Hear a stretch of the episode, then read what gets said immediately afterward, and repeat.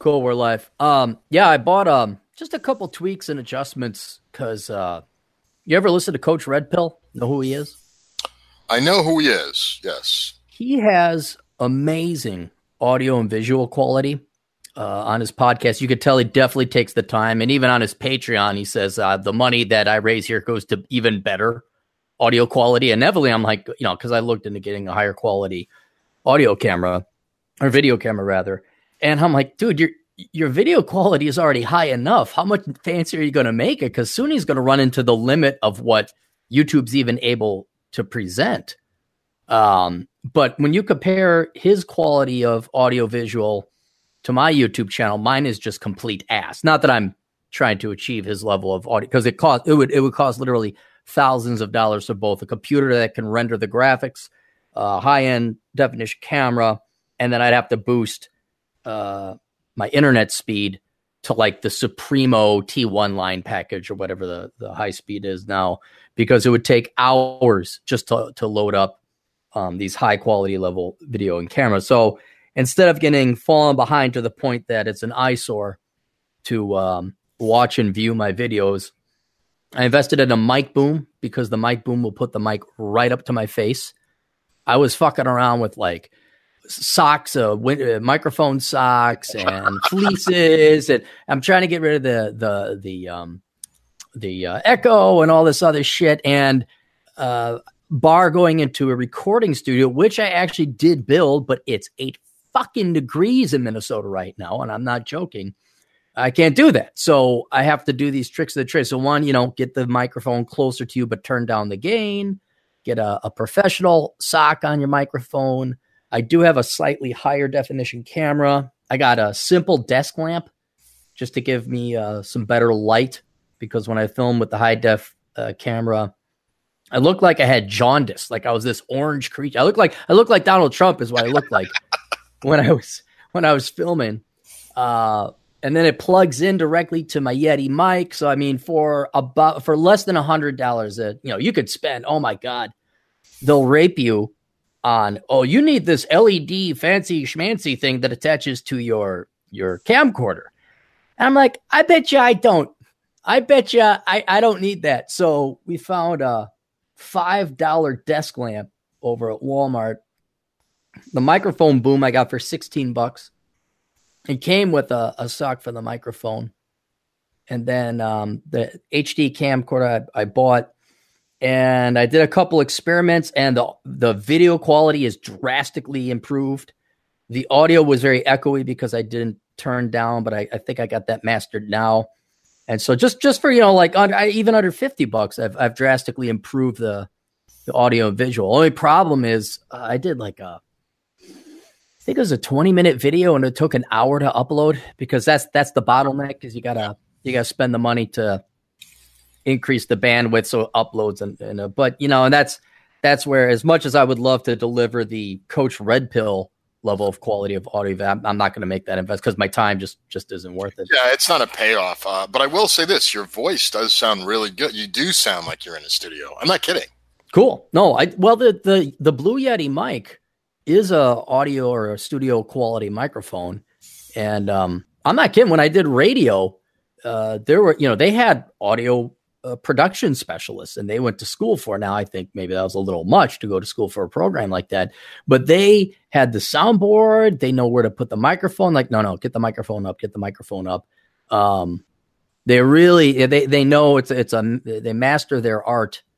Uh, there is something certainly there but if you're willing to spend a couple hours and watch a couple of youtube videos you could you could with today's technology you can easily replicate the same. That's sweet. Yeah. Now, you know who is a real professional with an $18,000 setup and a, a microphone and a computer that has seven hard drives and seven processors? Dr. Dave. Dr. David Perrodin. Wow. He, he, is he is he's got the setup, man. That's why I mean my voice sounds like a raspy old woman who drank too much whiskey and smoked too many cigarettes compared to his his silky smooth uh, uh, Wisconsin tones. I'm using my uh plug-in Logitech mic right now, so not using the high-end stuff. But yeah, it's a nice, sweet system. Yeah. Well, maybe just have the. You know whose voice sounds the greatest though, out of all of ours, is TJ Martinell because he's he's muted. That's why he sounds the best right now. Can't be tell funny. That's good, TJ. oh. Well, how you guys doing? Uh, I'm doing good. Can I tell a little anecdote why I feel good? Yeah. Absolutely, you may. Okay, well, I just got back in for your show because I promised to do it and I didn't want to be late. So, but I had to go downtown to pick up my uh, my CCW, my concealed carry permit, Mhm. and because the morons sent it to the wrong address and they're supposed to just mail it to you. So I took a you know a Lyft down there, and then I took a you know a Lyft, uh, you know it's a Uber equivalent Lyft, and I got I did like the share ride. You know, if you people take that where you share the ride with other people, you know, because it's cheaper. Sure. And uh, I got I got a ultra liberal in the back, Oh Lord. and I got to offend her. Just by your existence or by showing her your CCW? Uh, well, I got I made sure I mentioned this because she uh, she came in and she had you know the parrot colored hair, the nose ring. She was fat. Um, You have hepatitis? Probably. probably. uh, I know she had like herpes simplex fifteen. Sure. Um, so we were the, the Uber driver was complaining about the way people were driving, and she said there's something about Tuesdays. She said she goes, I don't know. Last Tuesday, she was the Uber driver was this nice girl. She was telling this story about. Uh, you know, people were all crazy, and she said maybe it was because of the election. I don't know. You know, so I was like, "Here's my in." you know, So hold it, hold Speaking it. of hold it. elections, I'm getting my concealed carry permit. You were looking for a fight. You were itching for a fight today. well, I I have a general rule where every day you try to offend one liberal. Okay. That's You know. once. That's not that hard. Well, it depends. It depends how interactive you are. Because I John, John, just by breathing, just by being alive, you are offending a significant portion of the population right now. yeah, my carbon footprint, right? Well, Uh, it's not even, it's just just being you, just being who you are. Well, he offends it's- me in that regard. He offends everybody. Everybody finds John offensive. That's probably true. Um, and you're the guys I'm not even trying to offend. So you can imagine how the other people feel. Um, but yeah, anyway, so I got to, you know, I got to spiel a few things about politics, and um, so well, anyway, so my in was I started talking about that viral video of the YouTube driver. Uh, not yeah, I mean the uh, Uber driver that threw a girl out of his car because she wanted him to take down the little Hawaiian bobblehead on his dashboard. I don't know if you saw that video; it went viral. Okay. No, I, No, I didn't hear about this. this. and it was a while ago and she was drunk you know it was like a friday or saturday night and he was and she was sharing a ride too with another pastor who didn't even know her that was like telling shut up she says could you take down that take off that little bobble you know the little thing you'd buy at a uh, uh of course, yeah. Yep, Hawaiian girl with a ukulele. yeah yeah yeah so she was complaining about this because it was cultural appropriation or something you know Was she whiter as white? Than ever whited? yeah she was of course she was some white you know late 20 something feminist uh you know probably identifying as bisexual um you know whatever but i think she was like and, and she's one one thousandth Hawaiian. Right. probably like a roommate's best friend's cousin's sister's uncle's brother or something is Hawaiian. So she found it offensive. But anyway, so I told that story and they're like, "Oh, yeah, that's that's that's right." But then, like, of course, the liberal in the back goes, "Well, yeah, she was wrong to do that, but I, I give her credit for for pointing that out." I'm like, "Oh, here we go." oh, you, John, you could have just said, "Well, I'm Irish, and I don't want to see any you other, you know, people w- wearing our hats and drinking our beer and doing all this stuff on St. Patty's Day." Yeah, and I'm sick and tired of Lucky Charms. People eating. that is offensive. We don't we don't look like leprechauns. That's rude. It's We're not all gingers. We're not all gingers. It's it's it's it's wrong, and I find it offensive. Um, so anyway, you know, so I, I was like, okay, here's my now, and I forget my exact words, of course, you know, because this was like, oh, here it is, you know, and uh, so I started talking about uh, you know politics. I was like, yeah, you know, it's it's really uh, it was really great in 2016 when Trump won, and uh, and uh, it, uh, what what what did I say to her that really got it? Nice, uh, you know, it was about the, the voting, and then then she went off on the Armenian genocide, and uh, Wait, hold it, hold it. How did we jump from Trump to the. Armenian genocide? It's like what?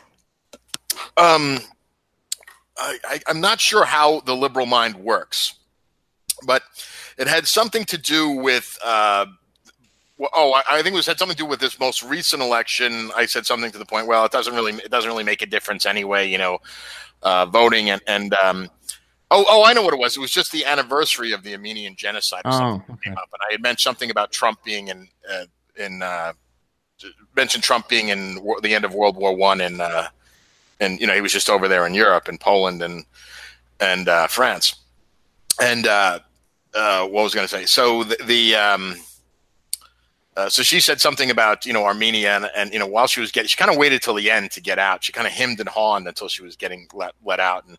And she said something about the Armenian genocide. And I said, You couldn't find Armenia on a map. And by the way, go, you probably watched The Young Turks anyway. you know, Cenk Uygur or whatever, you know, denies the Armenian genocide even happened, and he's as liberal as they get. Anyway, it was fun, and I also got the, so it was like a double win. I got my gun permit, and I got to an offend a parrot-haired, colored, fat, liberal, lesbian feminist. So Well, is a good day if you look for good things. yeah, you know, these are the these are the reasons I get up in the morning. You know, Oh well, Doc, why don't you lead with it because you were you even con- you called me. You wanted me, or I had to call you. Wanted me to call you, and and I purposely said not to tell me anything about this because I wanted it to be Right. raw and unscripted. I have no clue what's going on. All I know is there's a some crazy shit going on in Wisconsin. Why don't you tell us what what this whole thing is? Sure. Okay. I'm going to um, read from Channel 3000 out of Madison, Wisconsin. So, this was the lead story on several um, national newscasts last night. And I've kind of distanced myself from it uh, for the last maybe six, seven hours because this is continuing to be a viral thing. So, here's what happened last spring, uh, high school juniors stood in front of the courthouse and were photographed doing the Sieg Heil with the arm out. Um, and this was done by the photographer for prom, okay, who used to be a social studies teacher for the district. and this this picture surfaced um, uh, yesterday or the day before, and it went viral. So I, I mean, it's it's been getting um, you know retweeted by the the you know Holocaust Museum and, and just international outrage.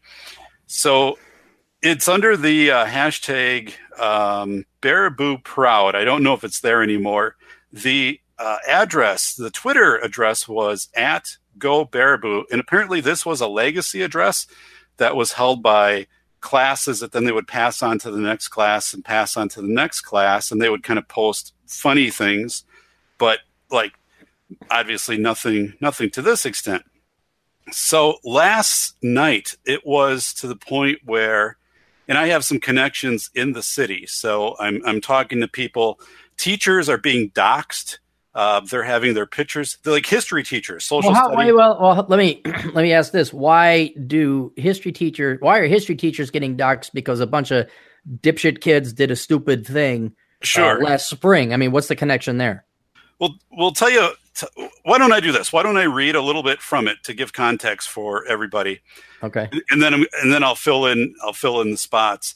And what I what I want us to think about today, and I, I thought about this on my drive in. What if this was like my son that had been involved in this picture? Uh, what advice would I give? What are the ramifications? Because there are universities right now who have come forward and said, forget it. If you're a part of this, you're not getting in. Wow. Um, some of these students have been told, don't report to your jobs. You're creating a hostile work environment. So, Okay. you know, we kind of we kind of back up the Kavanaugh thing, but I mean, for some of these kids, and this happened last spring, and I'm going to give context too, and also the way that the district responded, I thought was a huge blunder. It's an example of when you allow your law firm to be your PR firm in a case like this national viral thing. So, Mhm. so let me so let me let me read it. Um, okay, so so we have this image in front of the courthouse. Now, what's also ironic is this is like right where everybody's standing is where my wife and and my kids and I sit and eat like pulled pork sandwiches when they have fair on the square in Bear. It's like sit like right here, so we're very familiar with this. But um, okay, so the account that posted it called Welcome to Baraboo is an anonymous student run account created in 2013 that is passed down to a senior in each graduating class. It was supposed to be just like spread humor and definitely not hate. Most of it was just satirical stuff about Baraboo, said Sean McCutcheon, who graduated from Baraboo High School and ran the Twitter account in 2015. I think they knew it was offensive, so talking about this this picture, but just didn't realize how much it would actually hurt people, said McCutcheon. I was surprised because at the setting, there's parents everywhere said Alyssa Ament, a 2018 graduate at Baraboo High School. I wasn't surprised at the behavior itself, she said, but I was just surprised that it was so widely accepted in the moment and there was no punishment. So again, they're taking these the, the, this is the professional photographer so he's like okay everybody up there now just girls now just boys so you have the photographer parents staff and the kids do this. So this isn't like one kid tells his friends, go up and do the Sieg Heil and I'm going to get your picture. This is basically um, the photographer telling the kids what he says, quote unquote, to wave to the camera, captures the Sieg Heil. He's like, yep, got it. And then puts it on the website for sale. So so we can just see how bizarre this is. So the district releases some statement which is too damn small for me to read even when my eyes were good. But um, so anyway, so here's a here's from the district. The Baraboo School District sent the following letter to parents this afternoon in response to the photo. So they, they send a letter, you know, we don't tolerate this and and so forth. A letter sent to parents Monday afternoon by Superintendent Lori Mueller says that the district has been working with the police department on a modified administrative hold of the high school as a result of attention the district has been getting so basically, they put the high school in lockdown because they didn't want the media to get to the kids, is mm-hmm. reading between the lines on this. The hold, Mueller said, means business as usual with keeping detailed notes of who is permitted in and who is permitted out of the building. that's just stupid because that's just the way you operate anyway. No, this was specifically done to keep the media away from the kids. So Mueller said the district was also concerned about student safety due to the media attention and is offering mental health support for bullying and harassment. Okay. The district sent a letter to parents earlier Monday reminding parents and students that their school is a hate free environment, quotes, calling the gestures, quotes, extremely inappropriate, and saying that the district is investigating the situation and is working with local authorities. If the gesture is what it appears to be, the district will pursue any and all available appropriate actions, including legal, to address the issue, the letter said. So I'm just going to stop there. So the superintendent comes out and, and sends this letter home saying, We're working with the police. We're going to possibly pursue legal um, you know, action if we have to. And I'm thinking the legal action is probably against the photographer and against the school staff that were there and against the parents because they are in the presence in, in pseudo supervising this school function where a Sieg Heil the students are told, put your hand out like you're waving to your parents, is what the photographer and he and he, he talks about it. His name, Peter. It's a different article. Uh, Peter Gust, and this is a quote: the the photo is being taken out of context, and I simply instructed the boys to wave goodbye to their parents. Gust is a former social studies teacher and said it's frustrating that people um, are so quick to grab the negative. And his wife is is defending um, this too. So basically, this was up on his website, his professional website that you could purchase for so much, and and then somebody found it, put it on. So it had been there since spring. Um, but what's happening now? So you have the superintendent threatening um, that um, these ramifications. Yeah, legal action against the kids. And now, you, as of last night, what was happening um, very aggressively was the doxing of teachers, history teacher, social studies teacher, counselor, principals. Um, on social media, the address is being put up, maps to the houses. Um, again, I know some of this from my connections directly with the district. It is literally a 15 minute drive from my house. I know many people who work there. They were contacting me kind of throughout the day. Here's what's happening though. So the ACLU is jumping into this too and saying, "Oh, of course, because why not?" It's yeah, yeah. But I, but they're they're kind of coming in of saying, "Listen, like these kids, the photographer said, put your arm out and and do whatever wave." Now, granted, like looking at this, this is some kids are clearly doing the sieg heil clearly but it's the photographer that was the precipitous of this. This wasn't, again, the kids uh, organically doing this. And the photographer and whoever's there should have said, no, like, come on, that's absolutely not appropriate. Or, you know, takes the picture, gets a chance to look at it and says, yeah, this one is deleted, gone. But that never happens. So you also have this situation where the ACLU is like, we had, you know, there's adults there. What's their culpability in this? What are you doing to also work with these kids? I mean, some of the solutions that they were proposing were We'll send them to the Holocaust Museum. We'll do all of these things. We'll revamp all of these district policies and procedures, and we'll bring in. And it's like, it is, it is, it is just a storm. But if imagine if you're a parent, that's where I kind of want to bring us in. Well, I'm, I'm, what I'm trying to figure out is there's many questions I have. One, what charges could they possibly bring against? Right. What, what, are, what are they going to? What if you can be a Nazi? That's not illegal in this country. I mean, it may be detestable, but it's not illegal. And it, it's kind of eerie. It's like a Title IX kind of thing where the education system thinks that they are the law or or, or yeah. some I mean, what are you going to do? Your your your jurisdiction ends at the school property. What are you going to in school suspension? I, am kind of curious. What are they going? What did they mention? What type of legal charges they're going to be no, filing? No, okay. they they didn't. And I mean, in their statements now, in here press releases from state senators, from the governor elect. I mean, all just crazy. Everybody's piling on. So no. So I'm looking at this, you know, from again the legal perspective, and having served in school administration and just finished teaching a law class to superintendents saying, yeah, you know, I'm thinking one, there's there's many missteps in, in first of all, threatening legal action. Um, you know, this is only part of the story. This has not been investigated. And again, many adults there, uh, many school staff present. Who are these people? How did this photo even, you know, make it through any type of, of screening process? Um, yeah, and this whole thing of threatening legal because now, uh, again, I mean, you've got someone asked me today, you know, what if, and they asked me point blank, what if one of these kids took their life because they're like, I'm not going to get into college now. Right. The reputation is ruined. And they were very serious about that. Um, and I said that, you know, things like that are very real probabilities when this comes out completely framed in regard of, yeah, these kids, bad group, shouldn't have done it. We're distancing ourselves from them. I, I just think it's a horrible that the district has taken. They've gotten really poor legal advice. I went in the back door and they brought up all of their pupil non discrimination stuff because I know where to get it online. Hmm. That's not rock solid. They've got a lot of lot of holes in their right their processes. To, they would have to prove that, for example, what if one of the kid kids was actually just waving his hand like he was told? I mean,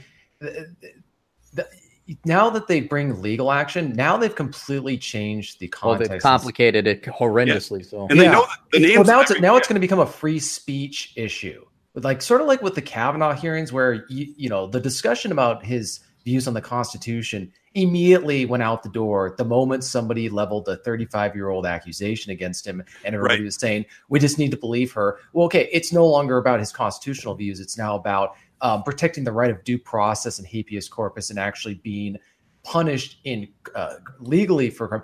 I mean, they're trying to go after these kids for doing this, and I'm like, I'm trying to think, what crime did they commit? In order to have a, a crime committed, well, you know, the, whether it should be a crime or not, but I, there's not even a crime. And now they're going to make it into a free speech issue, which is going to cause even more problems because you're going to have people who may not, who will obviously think that what they do was stupid, but they're, they're thinking we can't legally go after people for doing a, a hand Stupid gesture. shit. That that it does not indicate any kind of violence um, is is about to happen. You know, if somebody's shaking their fist right in your face, that's d- different kind right. of hand gesture. Right. It was this. It wasn't. You know, you're right, TJ. I mean, this was done at the response of the photographer, and then the group dissolved. I mean, this wasn't any type of rally. You know, where you had two sides. This was literally prom pictures that were being taken um, and and now you're right. This has framed this this uh, particular group of students um, as it, it, I mean they're they're identified. They're they're visually here. Each one of them, their names are out there.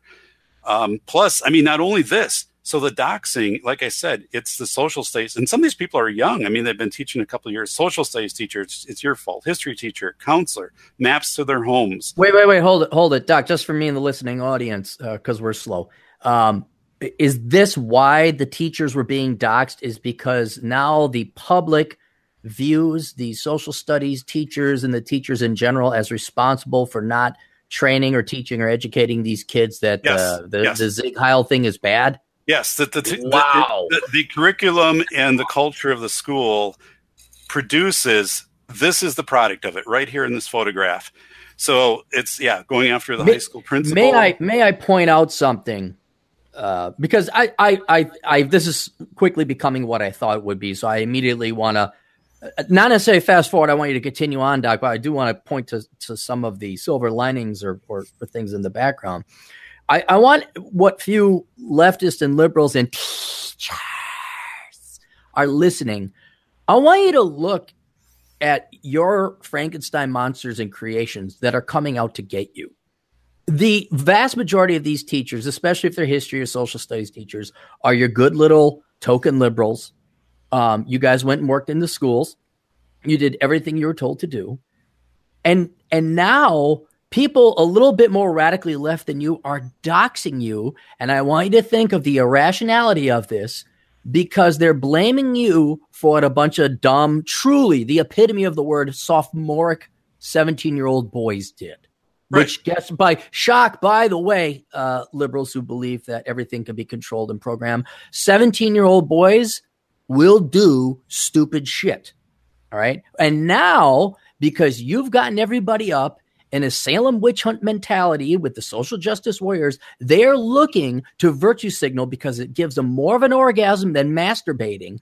They are looking for an opportunity now to show their social justice warrior credentials, and they are eating their own. They're throwing you guys in the fire. So I, I, this is great. I can't eat enough popcorn to watch this movie if they're doxing teachers and are holding them responsible.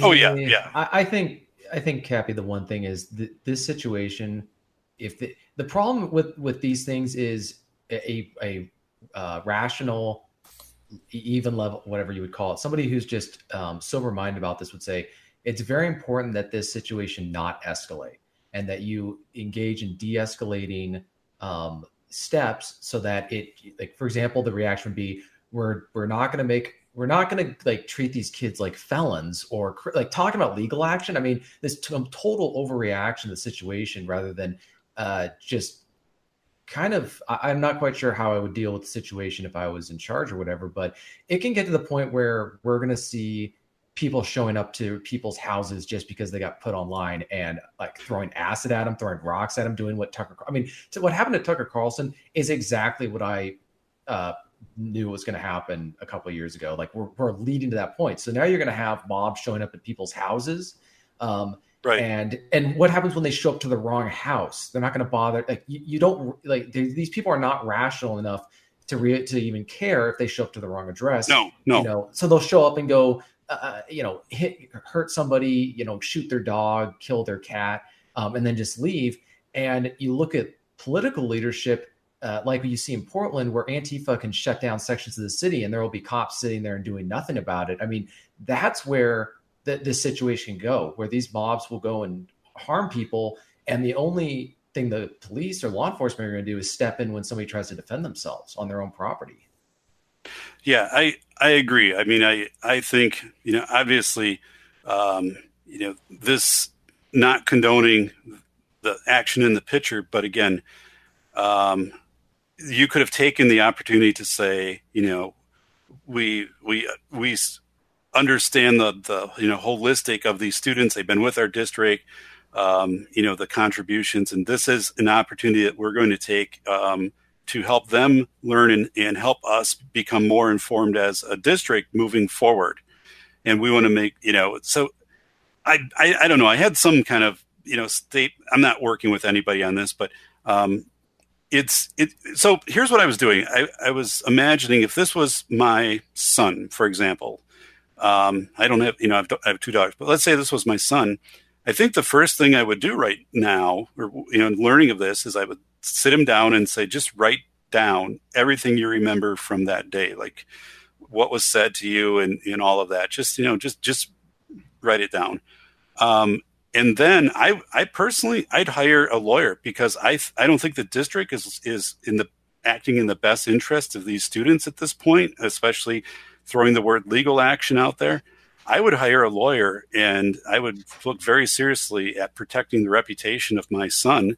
Um, right. Because I, I, I mean, it is, it is where literally, I mean, you're going to have kids now who have lost their jobs. You're going to have kids that are going to be, I mean, imagine graduation day. These are seniors now. I wouldn't even attend. I mean, how are, they, how are you going to have these kids walk without some, some rally, you know, going online. Equal, and, equal social justice warriors wanting to masturbate to themselves because yeah, they protested the, the, two dipshits. Yeah. It's a circus town, you know, circus world. This will be a circus. I mean, this will be.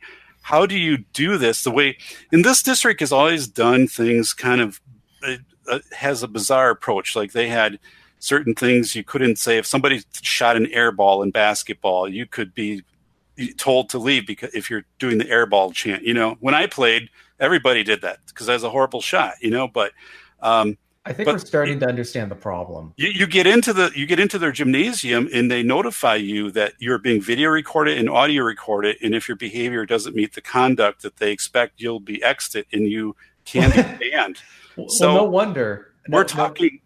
No. Yeah, so I, I I'd like to bring it to all of us right now of like how do you again we're talking older brother how do you how do you help if you know I, I, this is a, relative or you're going to thanksgiving and, and someone is like you know th- this happened to how how do you help that 17 year old 8 year old who now is everybody knows in the community district is kind of distance from you.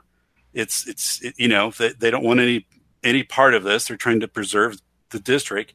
The legal counts the legal representation's been advice has been horrible to the district. You've been, your name has just been put out there everywhere. So if you're applying for a university, you know, uh, into a university or a, a, a, job down the road, this is going to follow you. I mean, so how, I guess this is where I think older brothers can be a service. What What do well, you think? Let me let let's we'll all um, you've already recommended your course of action with uh, getting a lawyer and defending the reputation. Um, I'll I'll have TJ and then John give their recommendations, the advice they give to the younger people, but then I will give the correct answer. Okay, uh, that, that, that will solve all this. But humble, I, humble meantime, you monkeys dance and, and you go ahead and flail about. I'm very curious, but I'll I'll lay down the law here at the end. Um, it really would depend on if it happened afterwards, it, like the exact circumstances. Like if my son happened to be involved in this and he was just waving his hand, then you really have to go on the offensive. You you anybody who says anything, you hit them with um a, you know v- verbally speaking, you go after anyone who says anything you uh, you you tell your son to stand up for himself and be adamant and actually you have a legitimate reason to be angry at people for not hearing his side of the story before rushing to conclusions on this kind of thing now if he had done it uh, the problem is, is uh, this is something that I would say, and I don't know how young some of the people are listening, but it, my advice to my son growing up from, from as old as young as he's starting out, do not do or say anything online unless you absolutely have to. Like I'm, you know, we're, we're kind of past the point where that's not the case anymore. But um, just don't say or do anything because you never know what what you say can and will be used against you at some point in the future, and you never know what's going to be because what is considered acceptable to say and do uh, changes all the time. And and obviously not. This is pretty obvious. You don't do this first in your prom um, type thing.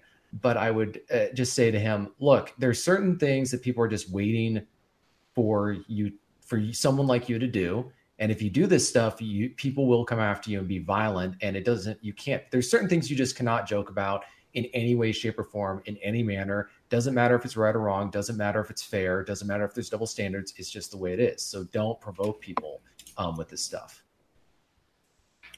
Okay. So so before we get to john let me let me jump in. I was thinking about that also tj but you know this is also a little bit of like a Milgram experiment where, I mean, because you have the adults present and you have the camera, the photographer who also was a teacher telling you to do this. Right. It almost seems to me like there is this, you know, like in the Milgram experiment, the continued shocks. People say, well, because this person was a, an authority and they had the lab coat on, I, you know, it didn't seem right. Right. They were telling me to do it, so I did it. I think that that would be an argument I would strongly have if I was, you know, with these in this population of students, whoever their defense is, of saying, listen, you know, like this, they this there was leadership present, adults present in leadership roles at this who were watching this, and you know, this was also being asked. So, yeah, you know, the photographer you, has like, if I was a father, I would be having to restrain myself from going after that photographer because he how do you how dumb do you have to be to put that photo up online with credit to you and think that nothing is going to happen in response to that photo. I can, I, i'm trying to understand the the logic involved with someone looking at that photo and saying this is and, and, and, we're not talking like this wasn't 30 years ago when by the way people did all sorts kids did all sorts of stupid stuff in the 80s i was seeing some of those from back in the day. They got it. They did very crass and vulgar stuff. We did on. no such thing. We were all angels. Oh, oh, me oh, and yeah. Doc, me Say- and Doc say- just went to church Cappy. and read our catechism. yeah, Right. and, and so I'm just thinking, the, for, I mean, cooler heads will not prevail and reason will not prevail. But if it did, people would understand that they were they were playing a dumb and incent. They were playing a dumb prank. Right. But the photographer, but that's the thing is like, why would the photographer look at them doing that? They he, you would delete the photo and you would say, guys, Ab- in all, absolutely, all seriousness. absolutely. So what was the and, and they're talking about legal action against the students. How about the photographer? I mean, these guys, the incompetence level in this entire situation, the amount of incompetence is uh, it's almost Right. a case study in if you want to be a moron, this is Well, what you is. do. It is a. I mean, I will make this into a legal case study uh, for superintendents, and, and again, a photographer who was a social studies teacher. So you, you add that additional layer in there of, uh, you know, there is completely no excuse for not recognizing instantly that that this this was a horrible Right, thing. but I, I'm going to forgive the photographer in this regard because stupid kids do stupid crap, and maybe he just uploaded it as a batch. You would think a sane world, and a sane world would dismiss this as stupid boys being stupid Right. boys. So I would not be holding the photographer uh, guilty of anything at all. Right. That's where the facts, more facts, need to be. Uh, like what actually happened would have to be determined. Um, to really decide that. But the the way that it's being responded to, other than saying, "Guys, this was insensitive" or "It was stupid," and you know, like, why would I think that's the other thing is this saying to the students that this is. But you know, David, you were just talking about the schools, you know, police state. Well, no wonder these kids are acting out. Yeah. They live in. Um, I have a book actually that was written by uh, an American um, teacher who attend who went through the Nazi schools, uh, toured them in Berlin, and he wrote a book on it. And yeah, it's when, when we have all these security cameras, we've got these prison-like buildings and this all this other stuff. It, it's you know why why wouldn't they want to become totalitarian? That's the message that you're, you're sending to them. and, and you know i also if you took this you know took these students these guys and, and you you sat down and said listen like you know this they, they would tell you. We're i mean these kids would tell you yeah we know this. This was distasteful out of character. This isn't us. This isn't how we represent the community. It's like they they they would recognize that. I fully believe that you know that outside of maybe if there were a couple students that had this as an ideology but this is not an ideology of 65 kids. This again as aaron said was an in the moment you know and, and again it's at a time when the political environment is very you know riled up with um, you know the the building the wall on the border and just a lot of things in the media so there there was a lot of charged you know atmosphere while this was going on um, but I, Well, particularly in that school, if if you're if you're kicked out or uh, you are du- on double secret probation by Superintendent Lori Mueller, or whoever her name was, uh, because you call airball, uh, I yes, again the environment. I inherited that. That was there, Can that was uh, before she got Can I can I give my two cents on this? Well, I, I, wait, now hang on, TJ, was that your final answer? That was my final answer. Okay, I'll give that a a low B, not a B minus, but a low B. Uh, Doc's response, I'm grading you a C minus. Uh, Whoa. you- you're you're better than that. You're better capable than that. Uh, uh, John, go ahead. Well, first off, I'm gonna I'm gonna kind of take this seriously. I will make a joke at the end of it, but seriously, I, I, like to be utilitarian about these kind of things. As in, what should you do? Let's say you are the parent of one of these kids, or God forbid, you are one of these kids. Uh, first off, do not apologize. You never apologize because an apology is implied guilt. Never do it. It will be held against you, and they will always play it back because it's always something you did wrong. You do not apologize. On the rare occasions you have to apologize, you only do it once, never again. And then they can go back to the videotape if they want to hear about it again. So in this case, don't apologize, don't address it. Secondly, legally speaking, they did nothing wrong. There was no law broken. Not only that, their right to do it is so important that is that it is enumerated in our Constitution. Freedom of expression. So I would just quote the First Amendment if necessary. If you have, and actually, I wouldn't do it myself. I would do it through an attorney or a uh, representative of some way, so it's not my face doing it. But that would be the answer. That's the utilitarian argument you would use. Then I would uh, would go on what David had mentioned about an attorney to protect your rights because there was no law broken. You did nothing wrong.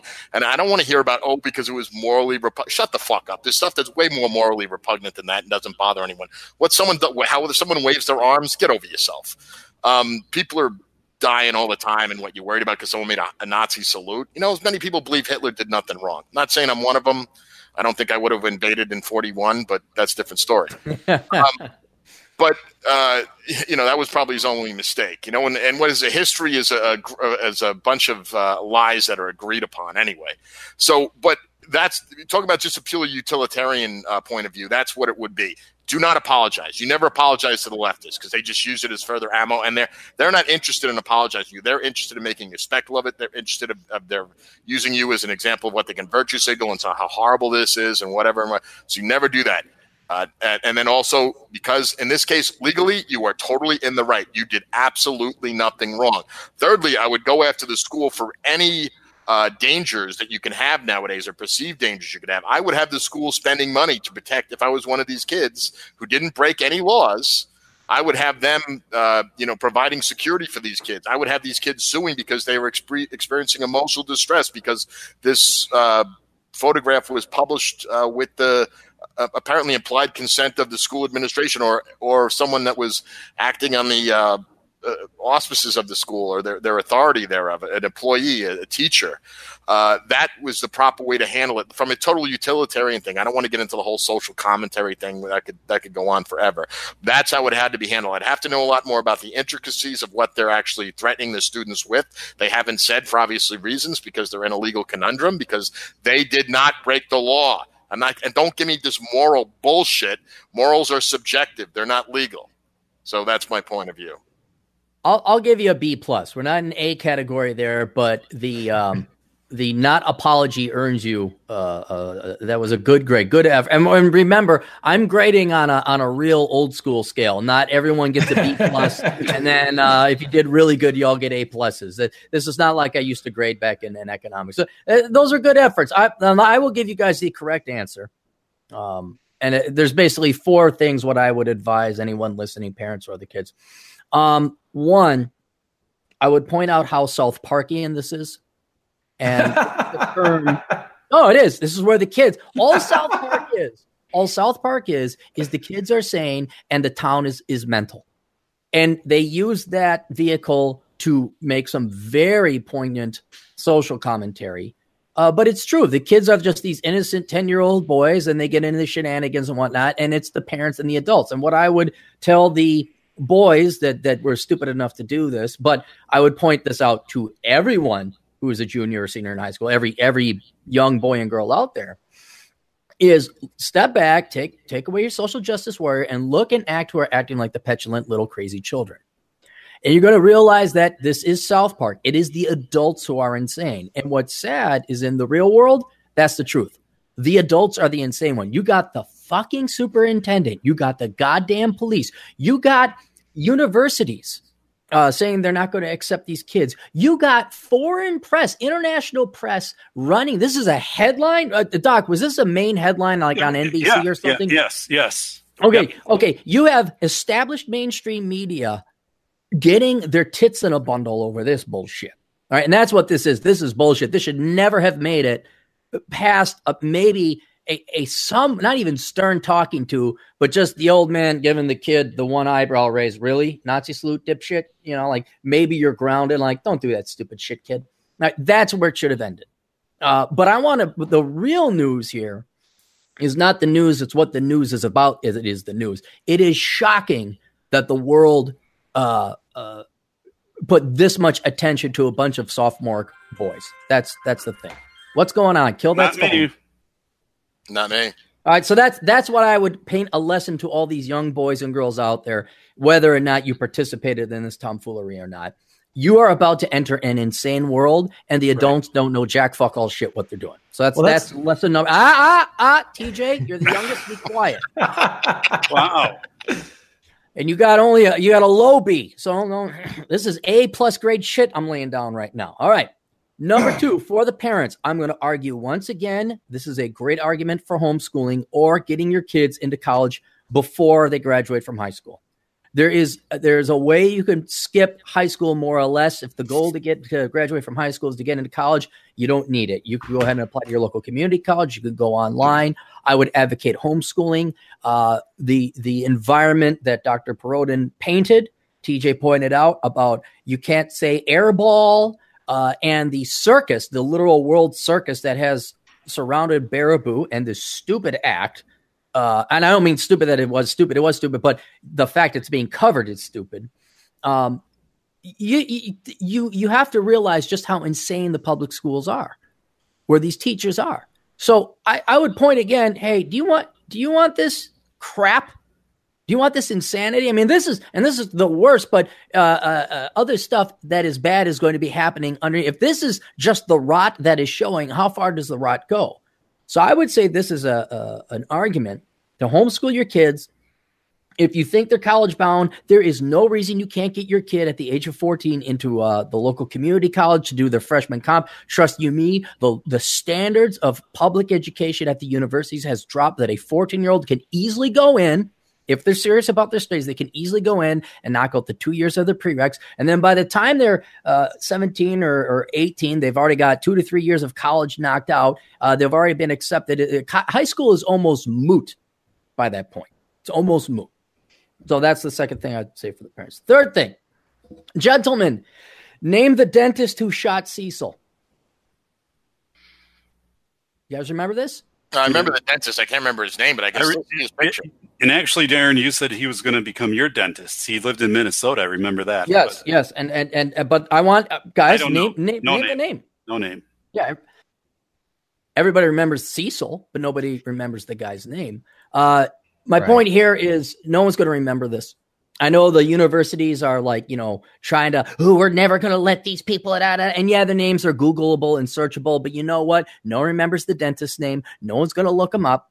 Uh, or another example. Um, well, they, but Aaron, though, they Hmm. will when they apply for a job. Everybody gets Googled when they apply for a job. I, I, I, they, they may, they may, but if do you want to go work for a company, and this is the another point I'm going to point out, it's almost that they're doing these kids a favor because who, who's screening them out? What the the Evergreens, the Antioch colleges, the Mizzou colleges, the dipshit fucktardo colleges, U- University of Fucktardo is not going to like the liberal communist places are not going to allow them. But- Good, they they the bad people, the bad employers are already removing themselves from these people where an employer's going to be like, yeah, you know, there's the old groggedy man, like, yeah, you know what? I did stupid shit when I was 17. I don't care. Heck, I would even say that it maybe aligns uh, uh, people with it. Like, yeah, these stupid kids, I'm going to give them a break. In other words, there's a po- uh, not positive, but there's an absolute value of any kind of press. Not that this is going to be on the resume or anything, but I don't think this is going to be anywhere near as. Da- Here's another example. Let me ask you this: How would you know if a girl you were dating was doing porn? Like, is that the first thing you do? How how would you find out? You meet this nice girl, she's all interesting. Oh my gosh, she likes hikes and golden retrievers and and and the mountains. How does TJ find out if she's been in porn or not? How does he? Let me ask. How, uh, Kevin, Kevin, Kevin, that's a little bit easier to figure out than whether uh, a high school kid has done the, oh, the Nazi salute. Just let me just let me point this out. In the flood of bullshit that's on the internet, it's like the flood of porn. You know what? A full third of girls could have posed nude or or done actual porn. You wouldn't know it because there's such a volume and mass of it. You can hide in public. So I know that this is Googleable. I know people will be attached, but I do believe about two thirds of the population is saner heads. And you don't want to be employed or interacting with the third that are not sane heads. Uh, the, the one thing that I think we're might be missing from this whole situation is that we're everybody's we're looking at the universities not letting them in. We're looking at the legal institutions, their responses. I'm concerned more with the concern that the reaction socially in their own communities. I mean, they're leaving. This is high school. It doesn't yeah, name yeah, one person think, you yeah, hang out in high Kevin, school. Kevin, Kevin, it's it's all by proxy. You have you'll. I mean, think about what's happening to the families of these boys. Everybody. I mean, I, I've seen the hysteria firsthand of stuff. And this was all over misunderstanding. Somebody had misheard what somebody said. And then you had that situation in Seattle recently where this New York out of towner transplant mistook the Norwegian flag for the Confederate flag and called it funny. Seattle. Yeah. But the thing is, imagine if if somebody just put on Instagram uh, or social media, uh, my neighbor's got the Confederate flag, and then Antifa shows up and attacks their house or sets it on fire or something like that. I mean, this is this is kind of what I was talking about in my response was that being aware that all t- these people are all unhinged and just waiting for an excuse to attack somebody. They're looking for something that's going to get them to do that. Um, right, which will lead me to my to to a fifth point. I said four, but I'll I'll address fifth because you do bring up a, a good and legitimate risk that they have. Now would be the time for them to take a vacation. They should just totally pull their kids out of school for the next, or yeah. just say, hey, you know what, we're homeschooling and we're out of here, and you know, and the family goes away. You know what? If if uh, I think his name was Robert Palmer, uh, was the dentist. If if he just now imagine this in hindsight. If he just took two weeks off, said, see you, bye, I'm going somewhere. I'm going to go fishing in Russia. Screw you guys, I'm going home uh, or to Russia. And then he came back, it would have blown over. I, I'll give you another example. Name the asshole, that jerk, that snide guy who wrote the that article that went international because he wasn't going to see Mad Max Thunder Road. That was uh, uh, Aaron Clarey? right. Only you assholes. Everybody knows that. No, no, no. Only us assholes know. You go over, I mean, it made the fucking front pages of the Swedish national paper, whatever. go go ask Sven over in um what's Sweden's capital? Stockholm? Is it Stockholm? Yeah. yeah, Stockholm. Ask anyone in Stockholm, hey, who's that asshole who wrote that thing for you? They're not gonna know it was me. They don't they're not gonna know. So all they gotta do is you gotta you wait for the heat to blow over something John might know something about. But you wait for the heat to blow over, and then you you know, so that, that's taken care of. I I I know there's a risk that Antifa might show up. I doubt it. Yeah. Uh, but it it really is the circus of of the South Parkian uh, uh, people. And the fourth, now the fifth one. Um, I would recommend these boys go by an alias, uh, socially or legally change their names going forward. Even though I don't right. think there's a risk, even though I think no one's going to remember them, before they go to college I, and, and they're young men, I would legally change their names. Um, and I, I hate to say, I got this from this book, not to keep plugging it, but I was paid a lot of money to do so. The Pence Principle. This guy is advocating that when you date, you go by an alias. Like you go with a completely separate name from your social life than you do your work in your professional life. And I think now would be a good time for these young yeah. boys. If the world is going to act this fucking stupid, that they change their names legally, they apply. Um, you know, heck, go to the local community college and apply uh, under that alias, or whatever they got to do with the social security numbers or whatever. Um, and then just start anew. That'd be the easiest bypass of this entire thing. It may be a, a, slight procedural pain in the ass, but it's totally worth it if if veritable Nazis are going to come after these these morons for spoofing Nazis.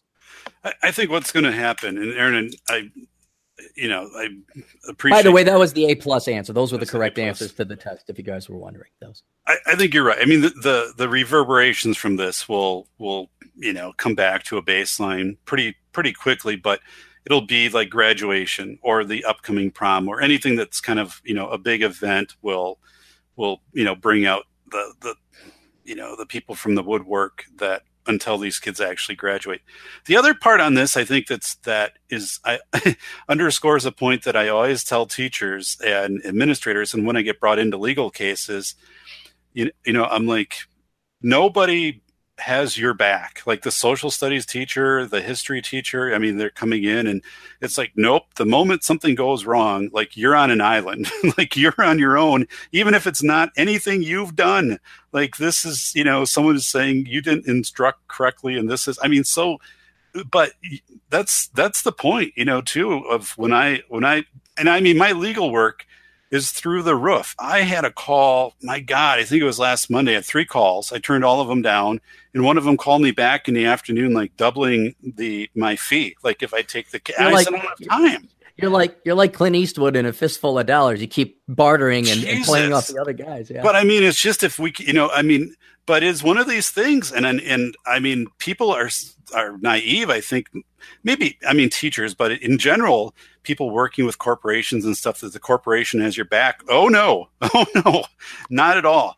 Uh, you know, so that's that's the point where you have to be really vigilant. And you know, I, I, I talk about making sure that you have you know your records and and things like this. But um, you know, too, I again this this is a this is really this will you know again find a baseline and things like that but i i don't see the district you know reaching out and unifying with the history teacher and social studies and and you know there's a lot of things that fractured in this it was just handled really poorly so again it's going to make uh, it'll for me fortunately it will make a great case study so you know people can learn from it that are going to be prospective superintendents um, on a way to handle this because this to me this was this was an appalling response um, by the district to bring in that legal action, and then also we don't have an uh, uh, the fully informed what was happening here. So, well, Doc, I, let me ask you a question. I mean,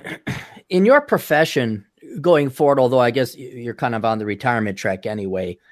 Uh, and these sure. these people and they're coming and they're pounded down your doors and they want your advice. Are you ever able to point to the gorilla in the room or the emperor has no clothes to say, "Look, you guys made this bed it's leftist politics. Whether I'm a Republican or not has nothing to do with that.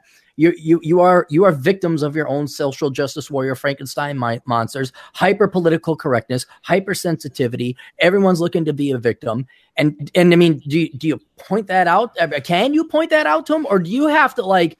basically no no no no I, I, you know i i always am the member check i will always say what's on my mind okay. if if they say you know i don't agree with that then fine you know um, but honestly, one, I'll, I'll tell you this: one client, I flat out, you know, told him, I said, "You're in a losing situation. I, there is no way you're going to pull this out. You yourself did everything right, and you're an ethical, intact individual. You are in a system where everybody around you is corrupt or leaving. No one's going to have your back."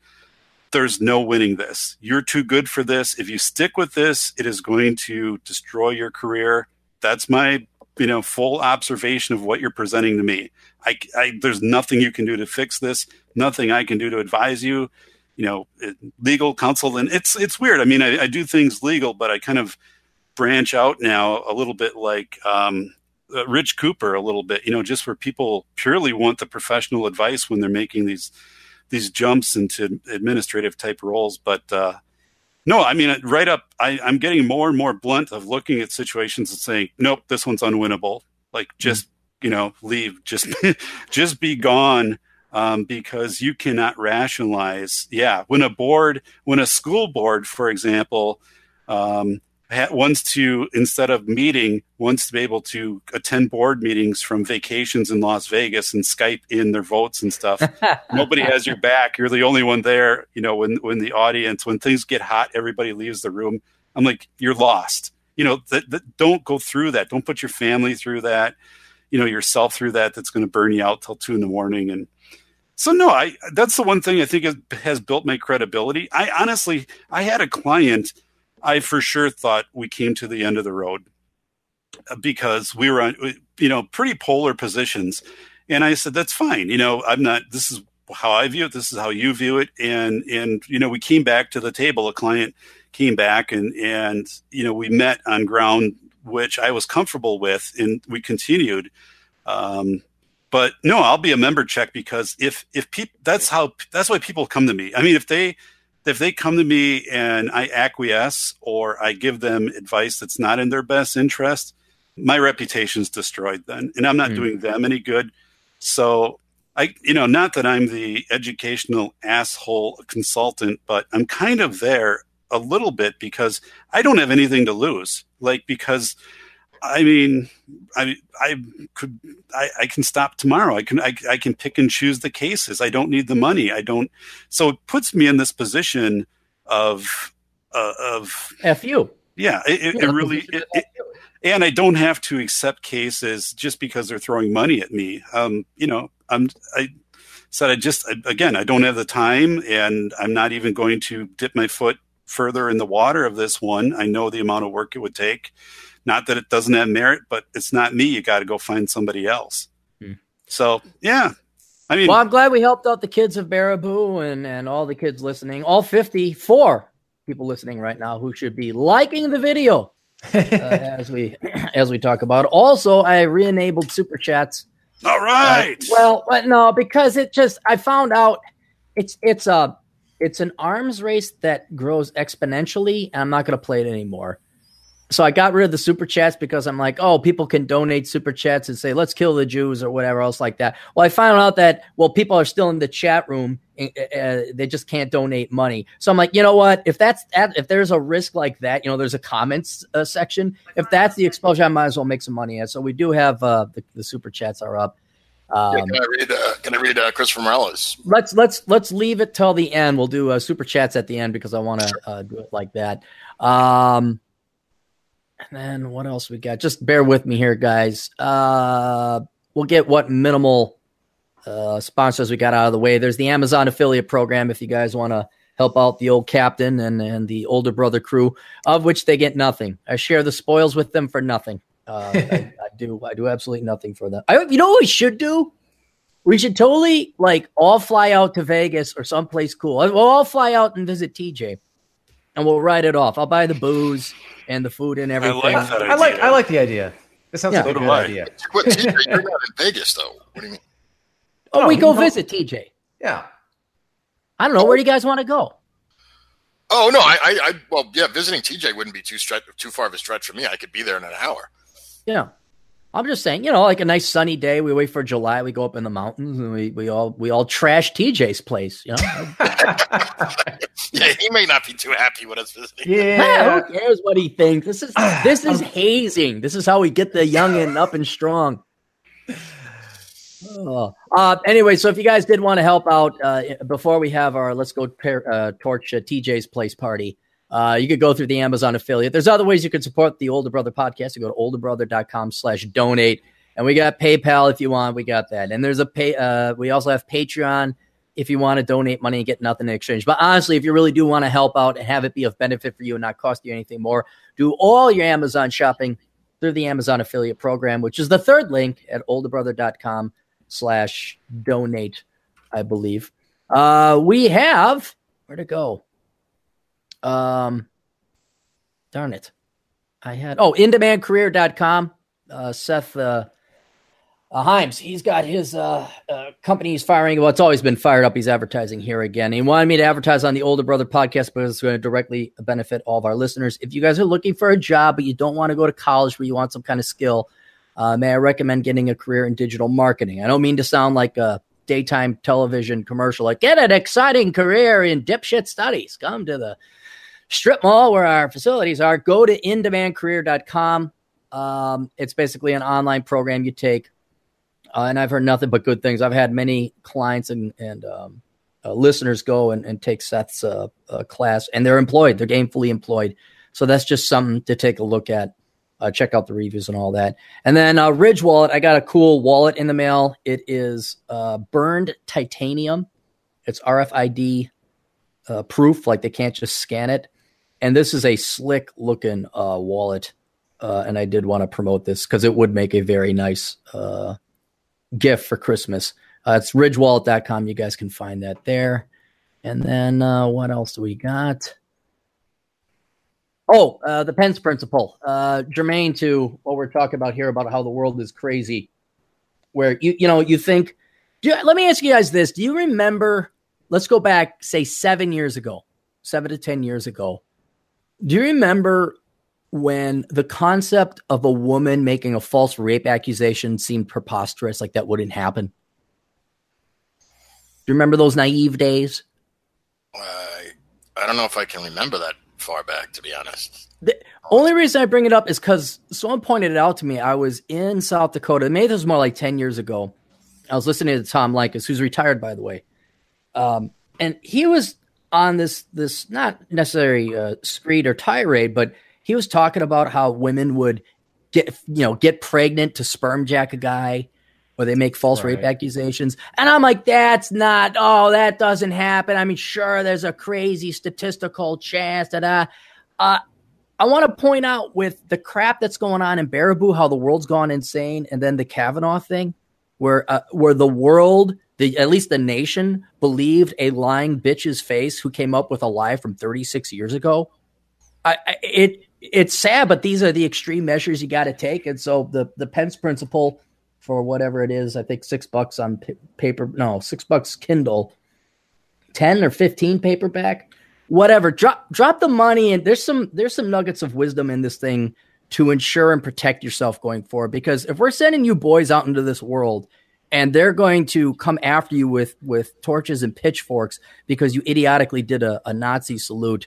Uh, these women are getting weaponized and they are going to come after you, especially the social justice warriors. They're with feminism and everything, they are targeting you boys.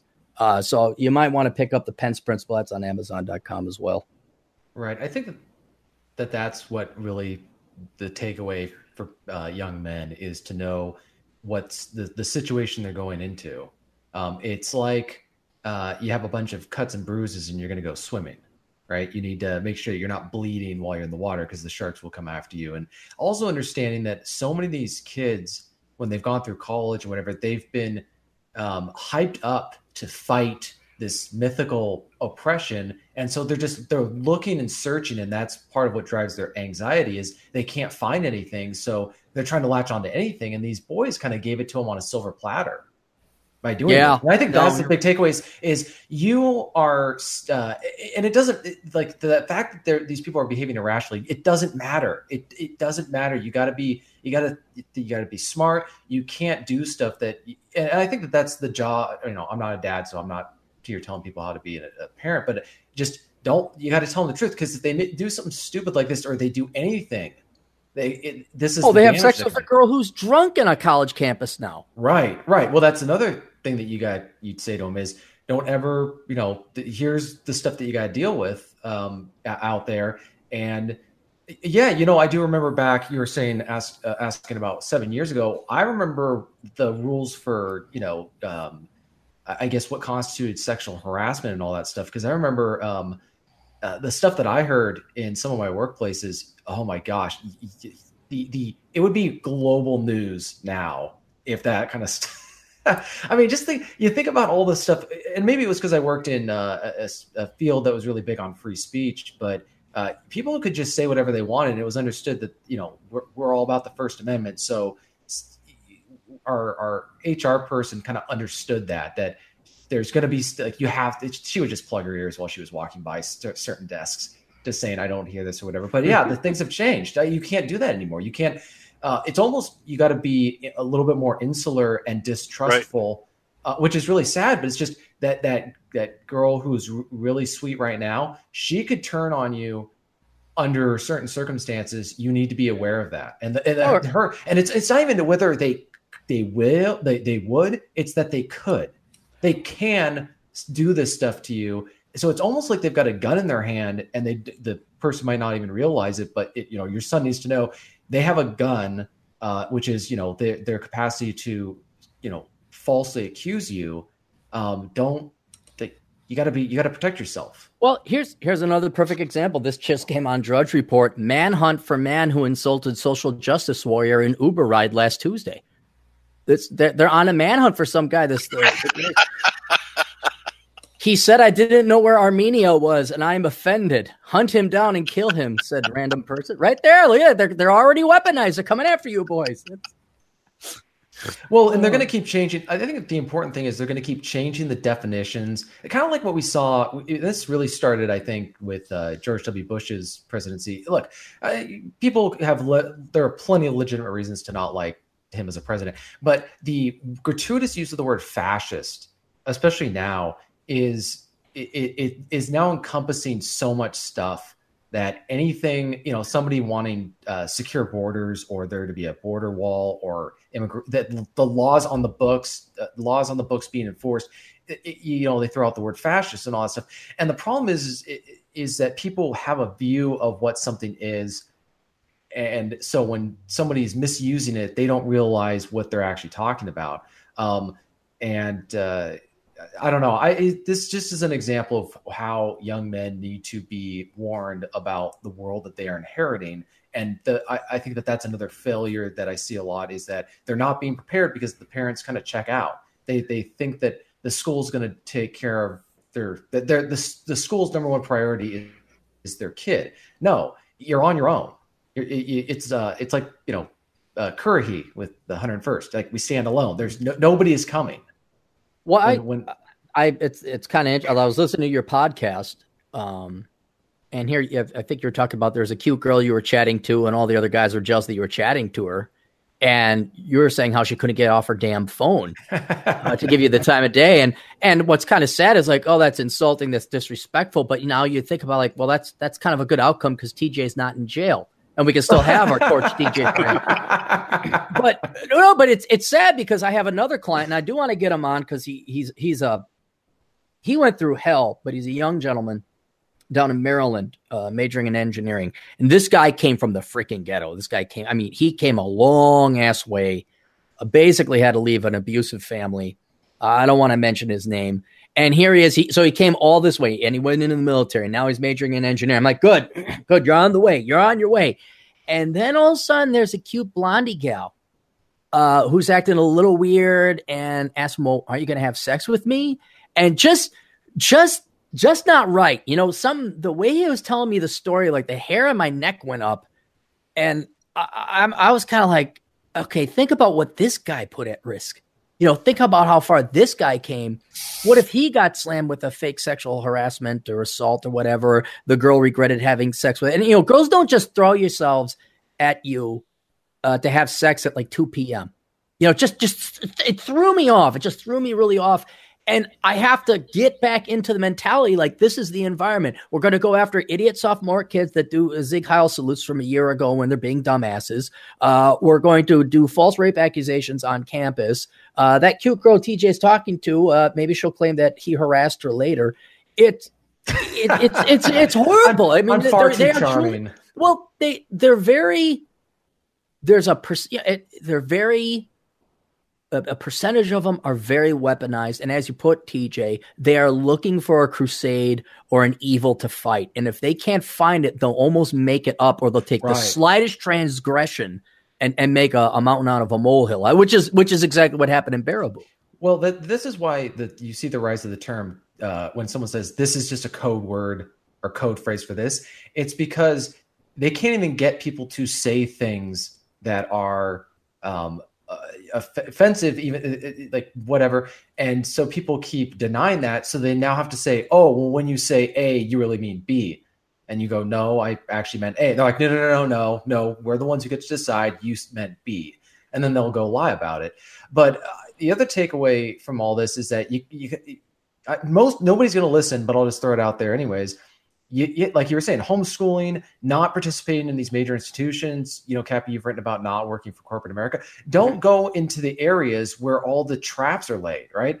Don't go where all the booby traps are and where they're they're they're investing all of their efforts into these different areas. So if you are working a, a you know a, maybe a more traditional job that's uh, labor intensive and it's uh, or like be an electrician or a plumber, or whatever. You, you go to areas where there's not going to be this this politicized environment and it's going to be more uh, type of careers where they're going to be focused on doing that job.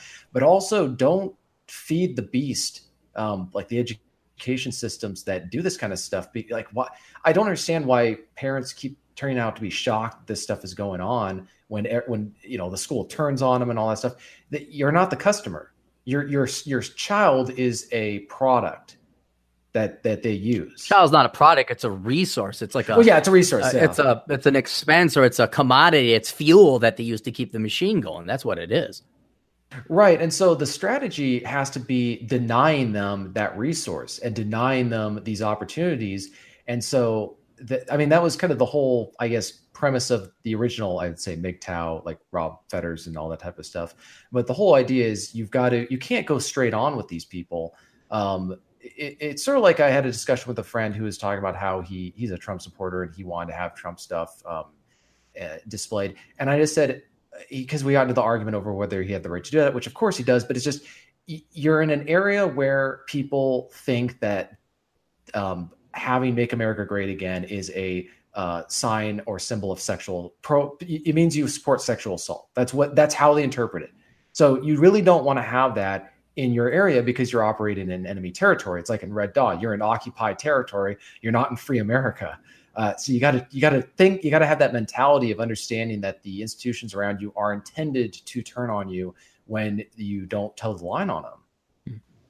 Well, as I said, to do the homeschooling and all that, that's uh, it. It is it is not to not participate. I'm I'm just concerned, especially for the young men out there, because your number one thing you want to pursue is women.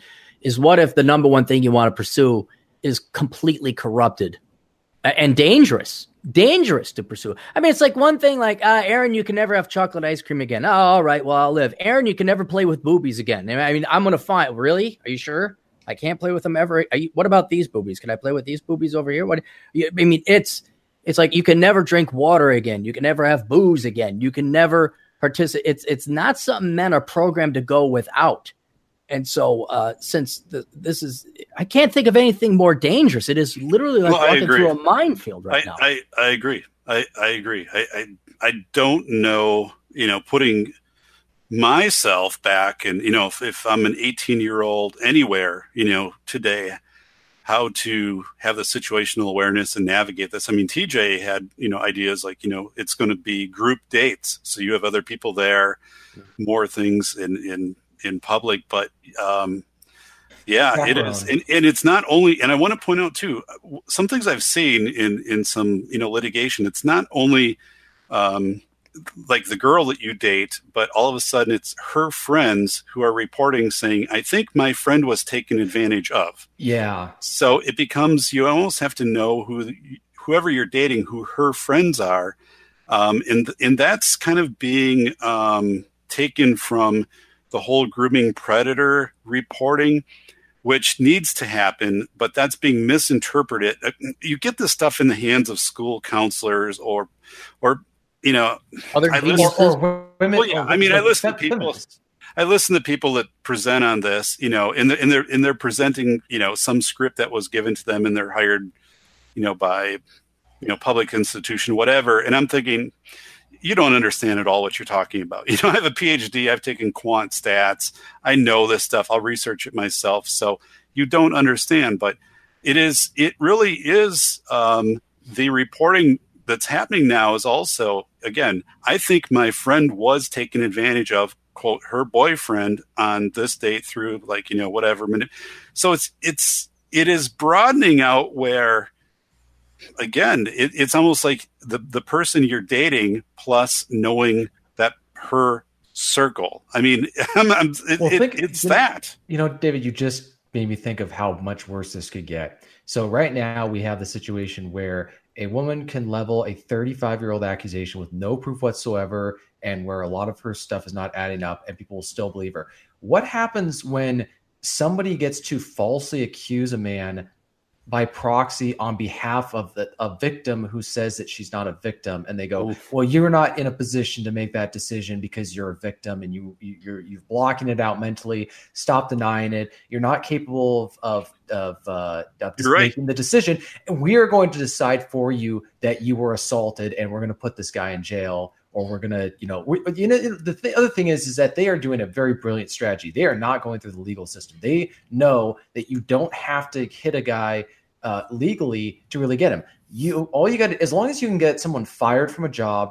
the Title legal nine. system is- I say what? Title nine, Well, I, well, I'm not even. You don't even have to be in college. I'm just talking about if you're just like Kavanaugh's a classic example. People thought the mere accusation denied him the Supreme Court. Should have denied him the um, the vote. And I was thinking, this is the strategy that they're playing. Is that it's all about just being able to successfully and effectively get employers to fire you for something. So we could have situations where somebody goes to an employer and says, "My friend was assaulted by Yes. this guy, and she is not capable of making a decision about it, and you need to believe me."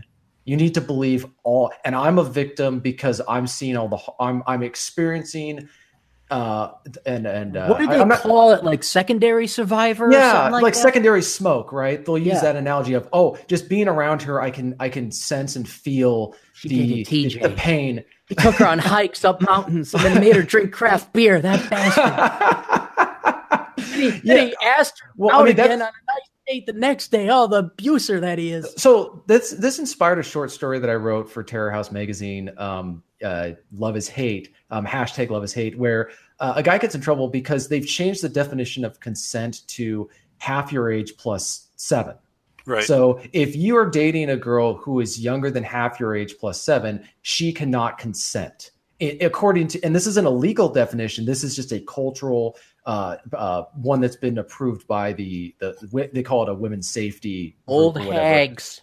Yeah, but the, the the whole idea is we'll get to a point where the people, the the quote unquote victim, um, well, it, what they have to say doesn't matter um, at any point anymore. Where they can adamantly deny that anything happened on a date or, or on an occasion and adamantly say it didn't happen, and their opinion doesn't matter anymore because it's not really about whether that happened or not. It was like with Kavanaugh. We all know, everybody knows, it had nothing to do with whether he did that. They didn't want him on the Supreme Court, and they were willing to say and do anything it took to keep him off of it. But TJ, you must believe women.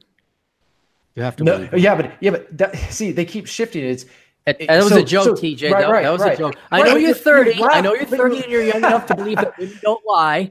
But, But but but women do the- lie, and there is no Santa Claus. I, I I'm sorry about that. I just had to tell you. Someone had to tell you.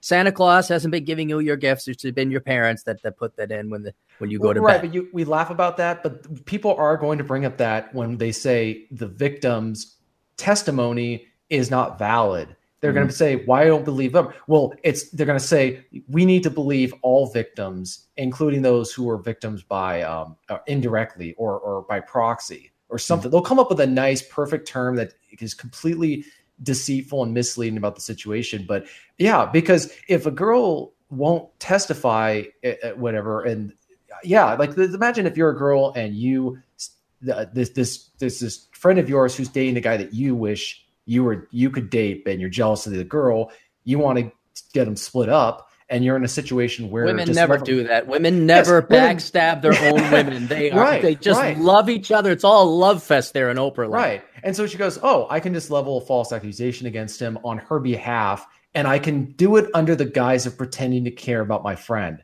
when I'm really just trying to destroy her life. God Almighty! You should write for like um like for those Latino soap operas or something. You got some some dark, wicked backstabbing going on. well, there. I'm just looking at, I mean, we all laugh right now, but we know that that's coming because that's the next step. Yeah, yeah. You know, and actually, the Kavanaugh hearing could have been that.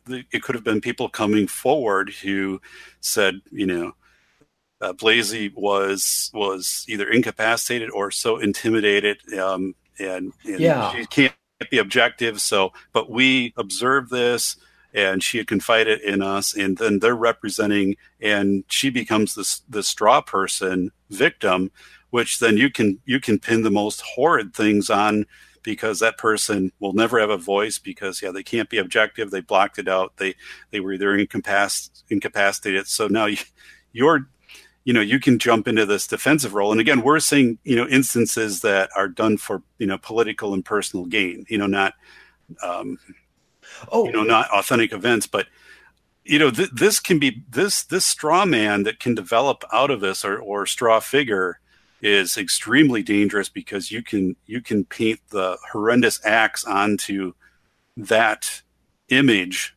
um, beyond anything I think that we've seen in the in the Ford hearing. Yeah, you know what else came to mind on this is that what message is this saying to men? The message that all this stuff, the the Me Too movement, the Kavanaugh stuff, it's sending a message. It, it's the disincentive for them to try to um, achieve or obtain or seek any kind of position of power or notoriety because what happens when they get leveled with a false accusation uh, by somebody that they that, you know that was like an ex-girlfriend or somebody who always wanted him to ask her out and he never did um, i mean that's who knows if that's really what the whole kavanaugh thing was is that she you know had it out for him because she liked him and um, i don't know if you guys ever watched the movie or read the book atonement it was uh, came out. In, the movie came out in 2009, but it's uh, basically about that. This this young girl has a crush on this this uh, guy who's a little bit older, and so she falsely accuses him of uh, raping her friend, and he goes to prison. And then you know it's a really depressing story, but that's kind of what happens with with this stuff. And so I think that a lot of men are going to not want to pursue certain types of jobs where they know that there's this likelihood that if they get somewhere in life, somebody who's just jilted or or resentful that will throw lies at them to destroy them. Well, that's that's what this book is about. So I recommend all the young boys out there get the Pence Principle over at Amazon. So uh, Randall, you owe me a shit ton of money for you owe me well, you owe me dinner, Randy. So um, let's go ahead and move on. John, you want to talk about the Girl Scouts suing the Boy Scouts or uh, your uh, future wife, Ocasio Cortez, bitching about Amazon locating their new headquarters I, I, in her district? hear either of those. Um, well, well I, I, don't know if you wanted to touch on that uh, video I sent you of the unionization of the uh, the un, unintended consequences of uh, government forced unionization. Did you see that? Uh, no, I didn't. I, I, have been busy with uh, computer stuff and all. No, go ahead. If that's what you want to roll with, go ahead. What is it? Yeah, well, I just, I just found it interesting. So something I didn't know about, you know, but they, they covered in New York, so that kind of caught my interest because that's where I'm from, as everybody knows. And uh, basically, what had happened is New York City passed a mandatory minimum wage of I, I, I think it's like 15 or 16 bucks. I forget what it is, and uh, it kind of like uh, got in cahoots with the unions and uh, kind of forced all these uh, car wash places to unionize their workers. And the, the, the, the workers didn't really want to be in it, you know, because they were all, you know, they're, they're all pretty much almost all of them are illegal. Um, because I mean, oh, okay. documentary, they didn't even, they didn't even speak English, the guys that they were interviewing. And but what what ended up happening is it ended up forcing almost half of all the car washes to either close down or what they did was they had to uh, automate everything. So all the, so they literally went from having say 16 employees to two. Okay. Everything and a just, lot of dirtier cars now in, in New York City. Well, what happened? Well, well, they went because they go to the automated ones, or uh, or and then what? Then what happened was so then all the guys that got laid off and fired because you know the employers couldn't make a profit. Um, they started to do like illegal mobile detailing vans where they would just, you know, in New York City, you'd pull up and they'd hook up to a oh fire hydrant. Wait, they hook and, up to a fire hydrant? yeah, and and just wash your car there, and people were paying. They had it on video. People paying them, and they they interviewing this one guy. He was from the Dominican Republic. He said he'd been here for ten years. He didn't speak English very well. And, of course, why would you learn the fucking language in ten fucking years? Jesus yeah. Oh, it's it's magic dirt. It's because Whitey. Yeah, Whitey thinking it's oh, it's it's neo-colonial. No, it's uh, we're not lazy fucks. And if we went to a foreign country, we maybe learn the language in ten fucking years. But I'll give this guy credit. At least he was out there busting his ass working, even though it was illegally and off the books. And he said that he had uh, no. I'm I'm in the same page with, but but uh, you know he was out there and he was working, and um, you know, he basically said he was he had a job at a car wash, but then the you know they raised the thing, and then the, the amount of money that it cost the employers, like you know, tripled because they had to start paying all this other stuff, you know, the, the insurances and FICA and you know, um, other things like that. They simply just couldn't afford it, so they they they all went. They either went bankrupt or they automated. And there was this one guy that was in the uh, automation thing, and he goes, and he sounded like he had an Eastern European accent. He's like, fifteen dollars an hour was the greatest thing to happen. I got to lay off everybody. I only have two employees now. Are you and and it was unreal. And, and you can Google the video. It was it was produced by Reason. I don't know if it's the same Reason as the magazine. Um, they're they have a strong libertarian bent. They're too mm-hmm. much libertarians. For, you know, they're they're all about open borders and you know they're real whack jobs. All right, I know I know your hatred for the open border liberal. Let's focus on the economic libertarians. We but, don't want you to get angry.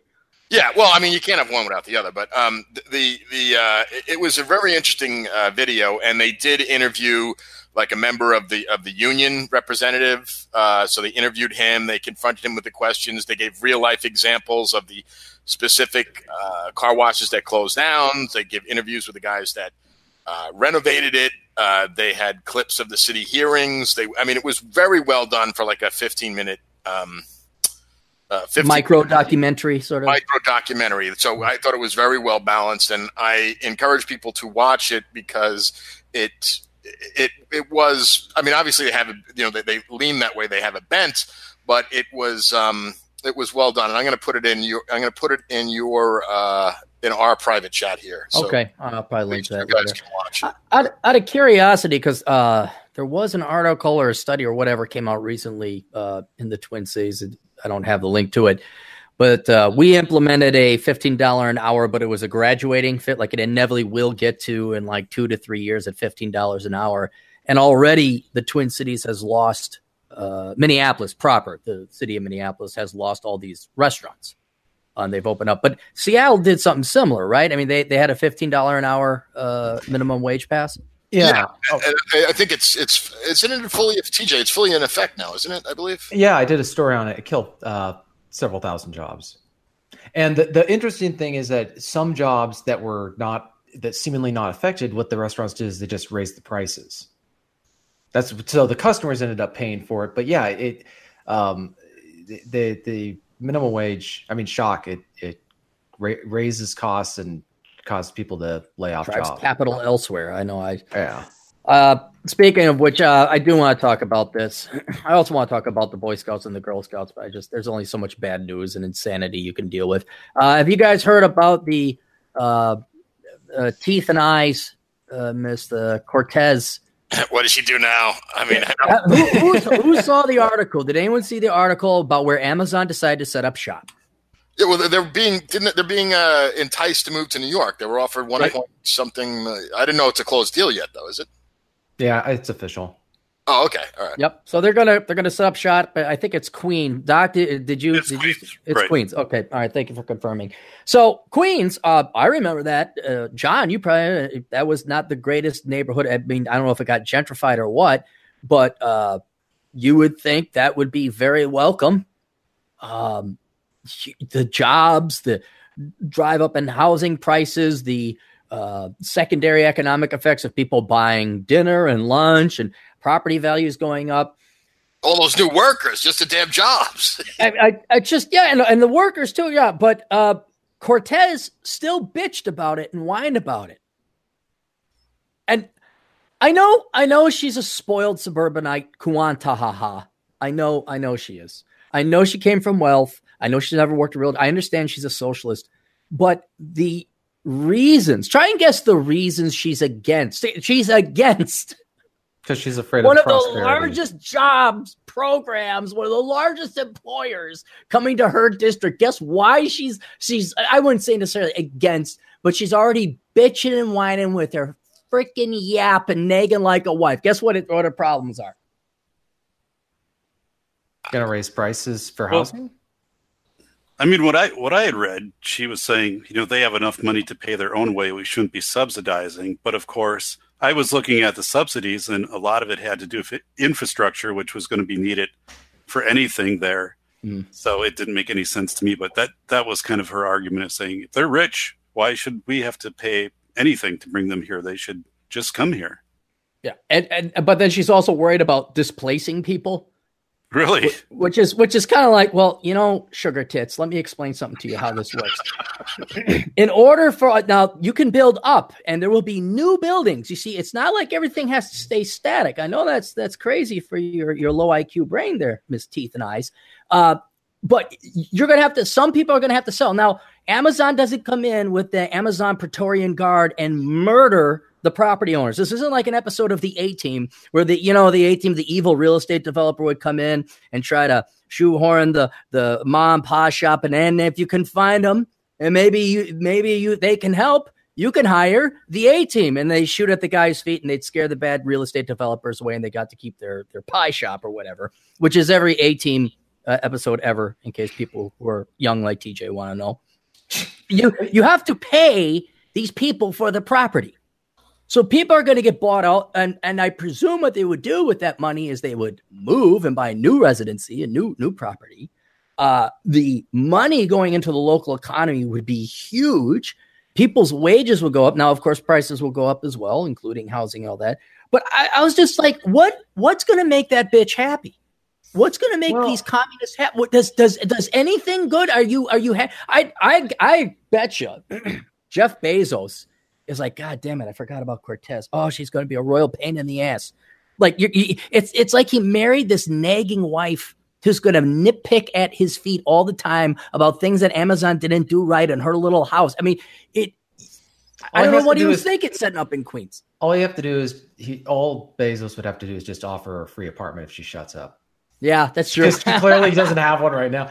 But you know, Cappy, I'm not trying to defend her comment. I don't know quite what she said, but I I understand the concern that people have when a, a, a, big company like Amazon is coming in, and it really has to do not with what the company does, but what happens is suddenly there's this demand on the roads. There's this demand for housing, and the government does not allow the market to keep up with the demand. So the supply doesn't keep up with the demand, so prices go up. And because in a in a in a sane situation, when you're planning for this stuff, you go, okay, we are bringing in this many new people. We need to have this many new residential units uh, built if we're going to keep the prices stable. Otherwise, they're going to go up and things are going to become unaffordable. So really, what people are seeing it the indirect effect of government putting artificial restrictions on um, the well, but that's the of, leftist. That shouldn't shouldn't she? Well, okay, I'm, I'm asking too much of, of sugar tits over there. shouldn't she know that that's a leftist policy to limit the amount of construction and all these regulations? Well, Should, they're trying to they they're trying to have it. It's sort of like in here in Washington State. Um, you have people who they want prosperity, but they also want to have a huge tracts of the state be like a living museum where there's no development. Well, it's whatsoever. that's not possible. Yeah, it well, that's kind of the the issue. I mean, I'm oh, c- concerned about growth coming to my area because I, you know, the the highway is it has two lanes, mm. uh, it, or it's a four lane, you know, two lanes one way, two lanes the other way. So if you're going to have uh, lots of more, if you're going to have more people on the roads, you got to be prepared by expanding the infrastructure for the roads. You need to um, dealing with all this stuff, but they the government reacts uh, because the government controls the roads and the and the transportation infrastructure, they don't respond to free market the way or the market the way that housing does necessarily. Well, so I have, understand your your concerns there, but I uh, well, taking... another, I can speak to this a little bit. Sorry to interrupt, though, right, but for example, where I live, it was it, it's waterfront, and it was zoned where they weren't allowed to build uh, homes over a certain height right? So I bought it with that understanding. This is what it's zoned for.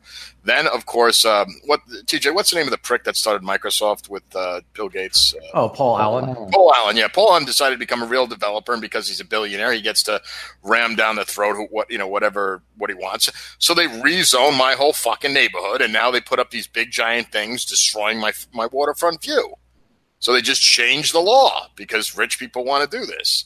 So, you know, I mean, you could say, yeah, that's capitalism. I'm like, well, capitalism has to work under the idea that there's, you know, there's, there's the, no plan. contract with, with, something was, okay, we agreed to buy this uh, under these conditions, and now you're just changing it.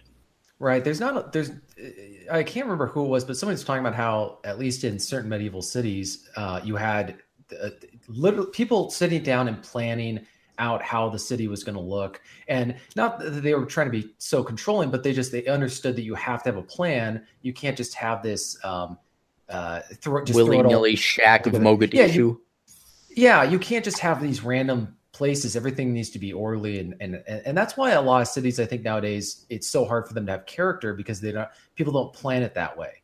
It's it's just we need to get buildings up. We need to and you see the architecture now is atrocious. Um but yeah, it's almost as though they you, people need to understand that uh, that that kind of stuff, like putting something in front of and blocking a view, is a bad idea. And I don't know, it's it.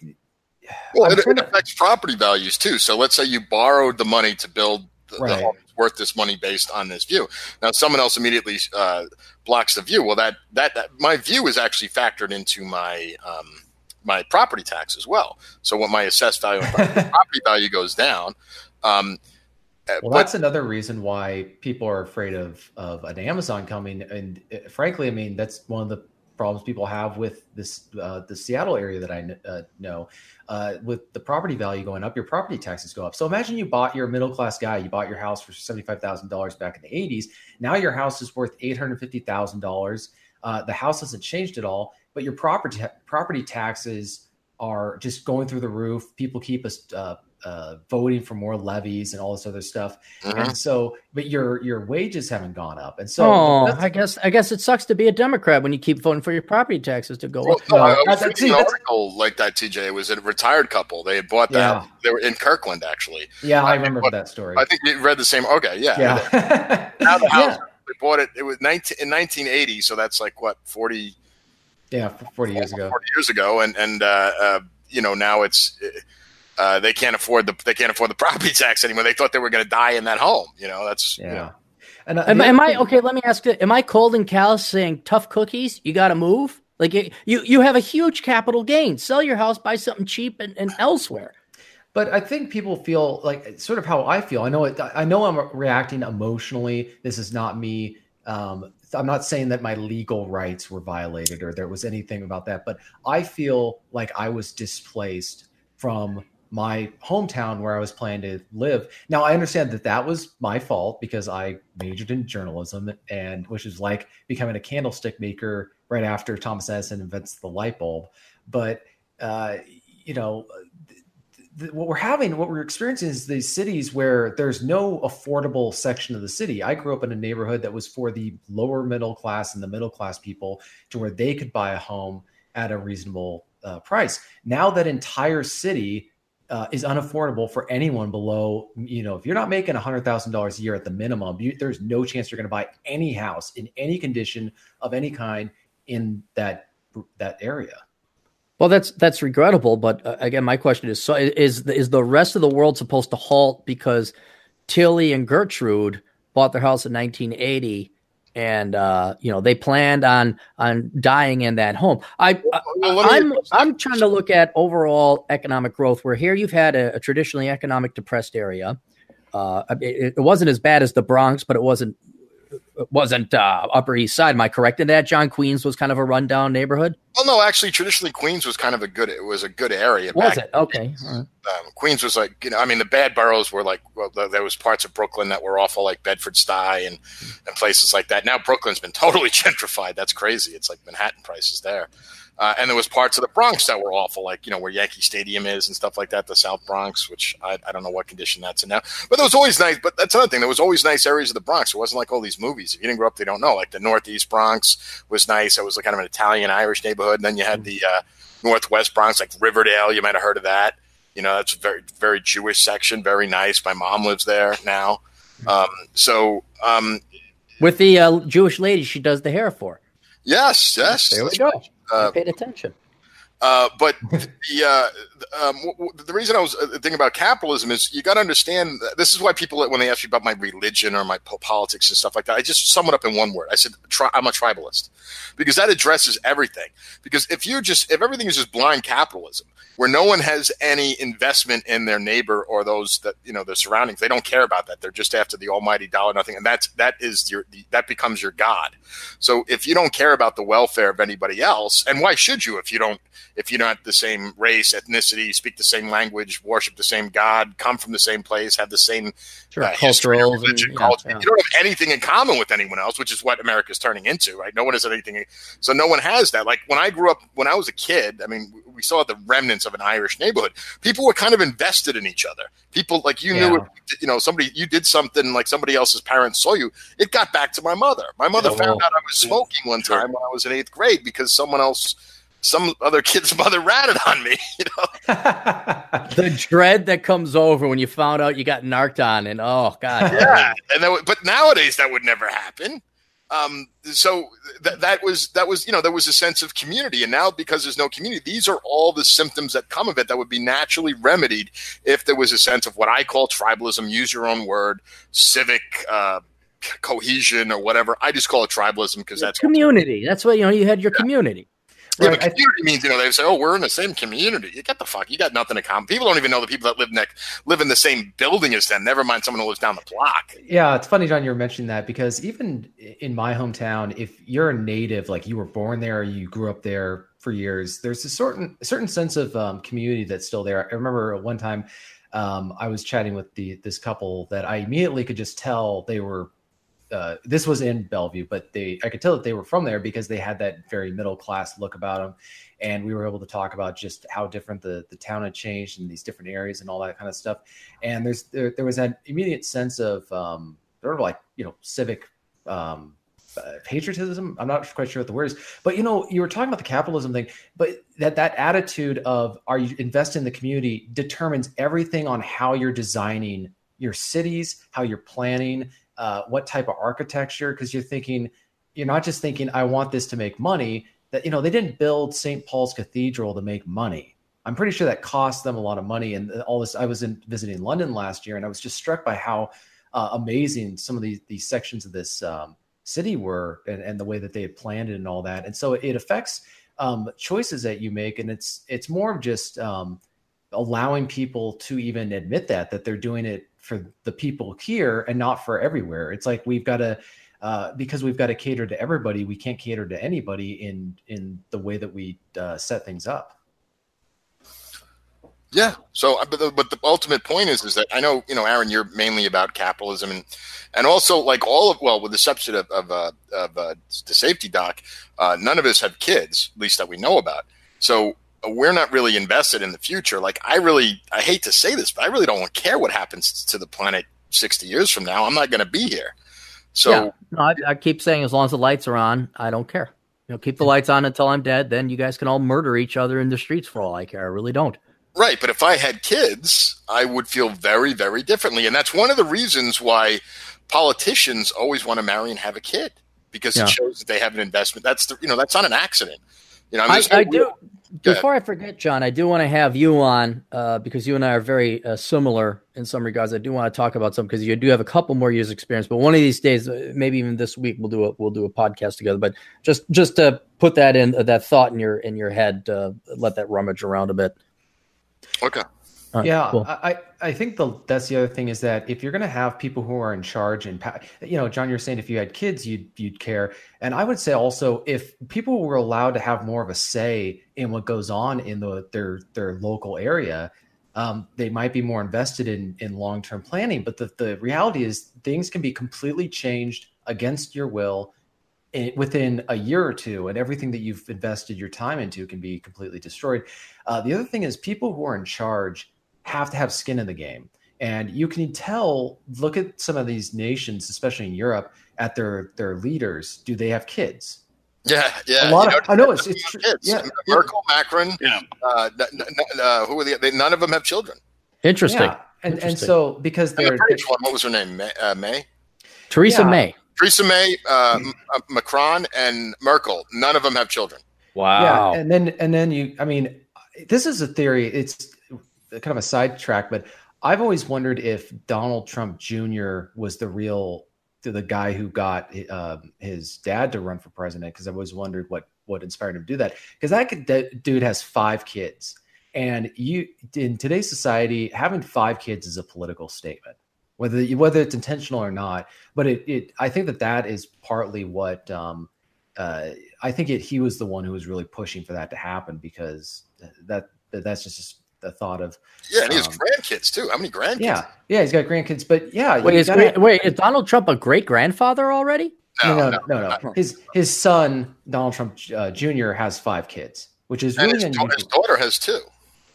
Yeah, and so uh, I think that if you're going to have leaders, political, le- whoever's in charge of your society has to have skin in the game. I mean, that was the whole point of the Starship Troopers novel was that uh, if you want to, and in the Roman times, you had the patricians. These were people who were um, descended from the original founding fathers of the city of Rome. And you had the plebs. Yeah, and you had all this. But the, the point is that these people were thinking long term. Whereas when you don't have kids and you don't have any of this stuff going on and you aren't invested, every decision you make, like what we see with the city planning and architecture, is that it's short term based. It is, I just want to grab the money that I need right now. And I'm not concerned about whether this is sustainable in the long run. Hmm. So you're saying you guys don't know if uh, beloved Supreme uh, Uber Commandant Clarey uh, uh, as Lord Supreme uh, Forever Life Leader of the United States would be a good idea. I mean, I, I thinking about. I'm all for it, buddy. As long as oh God, no, you. It would be. I, I, think. I think. I think Chris Beckloff put it best. Um, where what was it?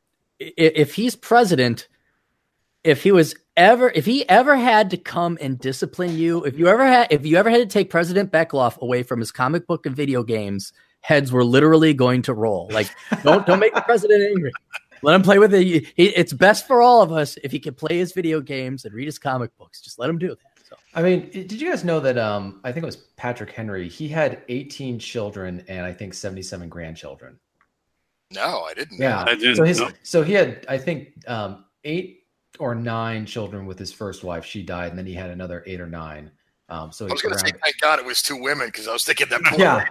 Oh yeah. Poor yeah. woman, So I'm just thinking now. Think of a guy who's got 77 grandchildren and 18 kids, and compare that to somebody who's got no kids, and look at how differently they, the decisions that they would make if they were in charge of a city or a country or a community. Everything, Or investing their time into into civics. Right. Everything's going to be about how is this going to affect my family in the long run. Whereas the other guy's like, well, who cares if it's insolvent? You know, uh, look at our national debt and our financial situation. That is completely the result of short term thinking of it's going to be somebody else's problem. You know, in the long run, we're all dead. You know, just don't be alive when it's time to pay the bill. Yeah, no, and that's my plan. You you nailed me. Yeah, you figured me out there, TJ. You nailed it right. um, all right. Well, I, interesting conversation. I didn't know that you guys all worshipped and adored Ocasio Cortez, and John wants to marry her and have lots of babies with the reform community. I didn't know you guys are ranked socialists and communists, and I guess I'll just keep my capitalist free market opinions to myself. Um, hey, John, you want to take us through the super chats, and we'll we'll uh, head Oh, out yeah. for the. Uh, I don't know. You know what, Cappy? Uh, I don't know if I can see all of them uh, because they might have scrolled up. What?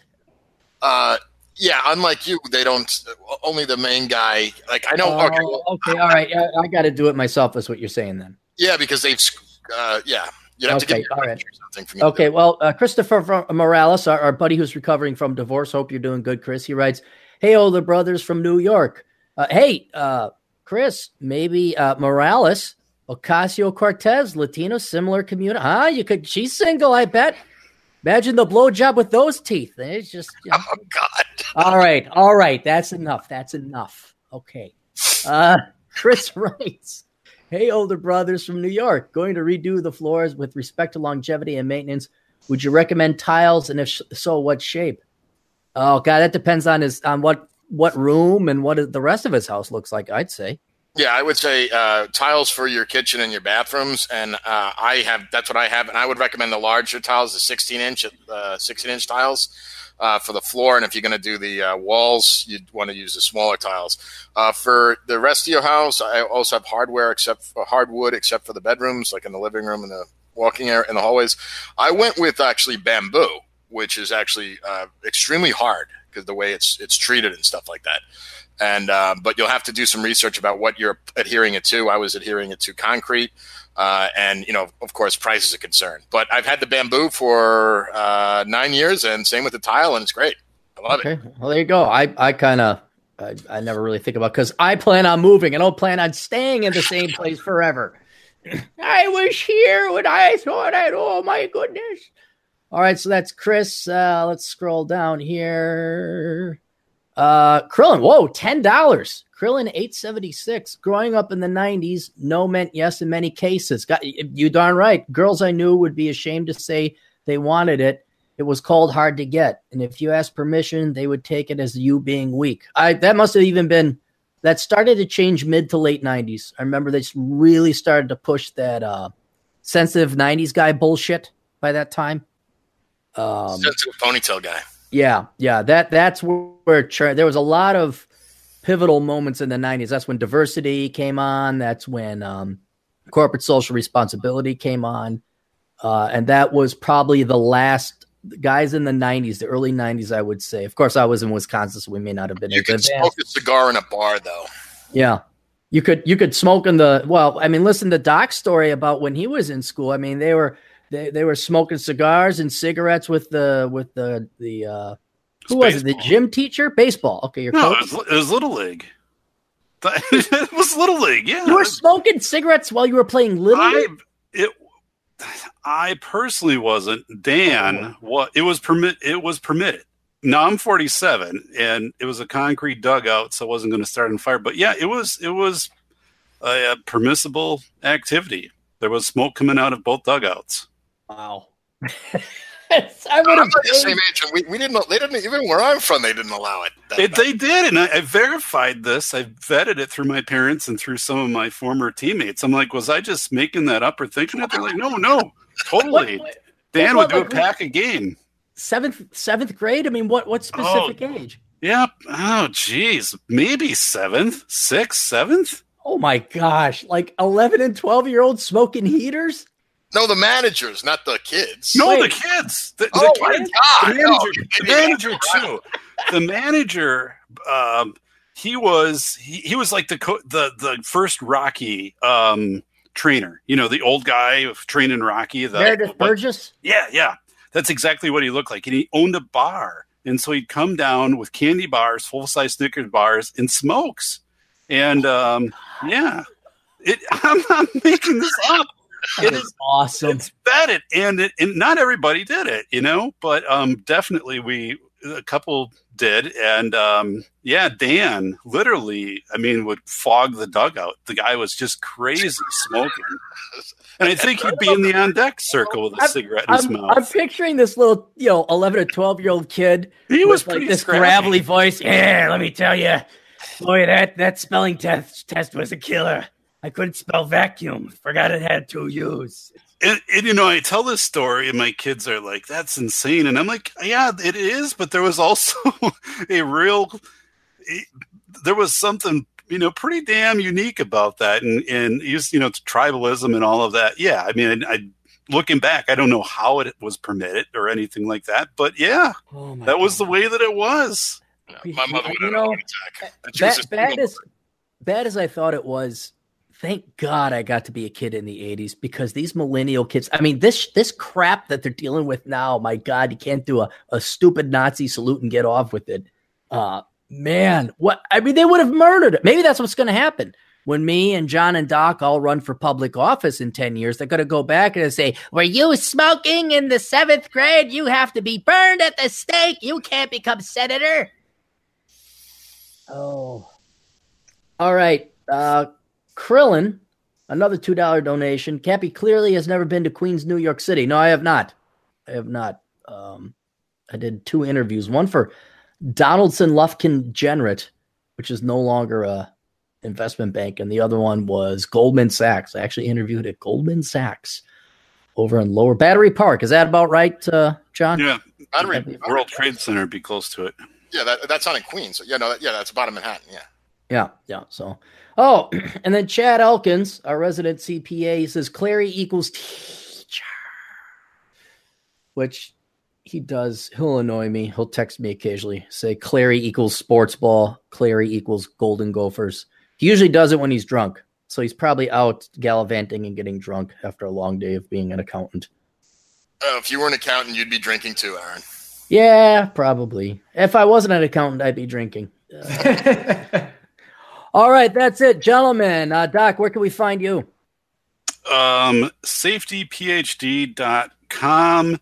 And then, hey, I'm just saying it. I would appreciate any increase in followers on YouTube or on Twitter. I know it probably doesn't mean anything, but by God, like the numbers don't change. I just released a new podcast a day ago about kind of the zen of, of firewood, stacking firewood. Yeah. Oh, firewood. I'm awesome. tuning into that one. And uh, I'm, you know, and, and and so we kind of go the range. Plus, like a, a, couple episodes before Halloween, I had a psychic medium on talking about ghosts. So some, but anyway, um, safetyphd.com. Send me send me the link to that. The a lot of it's like you just got to get on my, on radar. Like uh, I'll say TJ episode number twenty three is that the one where you went through to try to buy Reese his uh his golden yeah. retriever mug.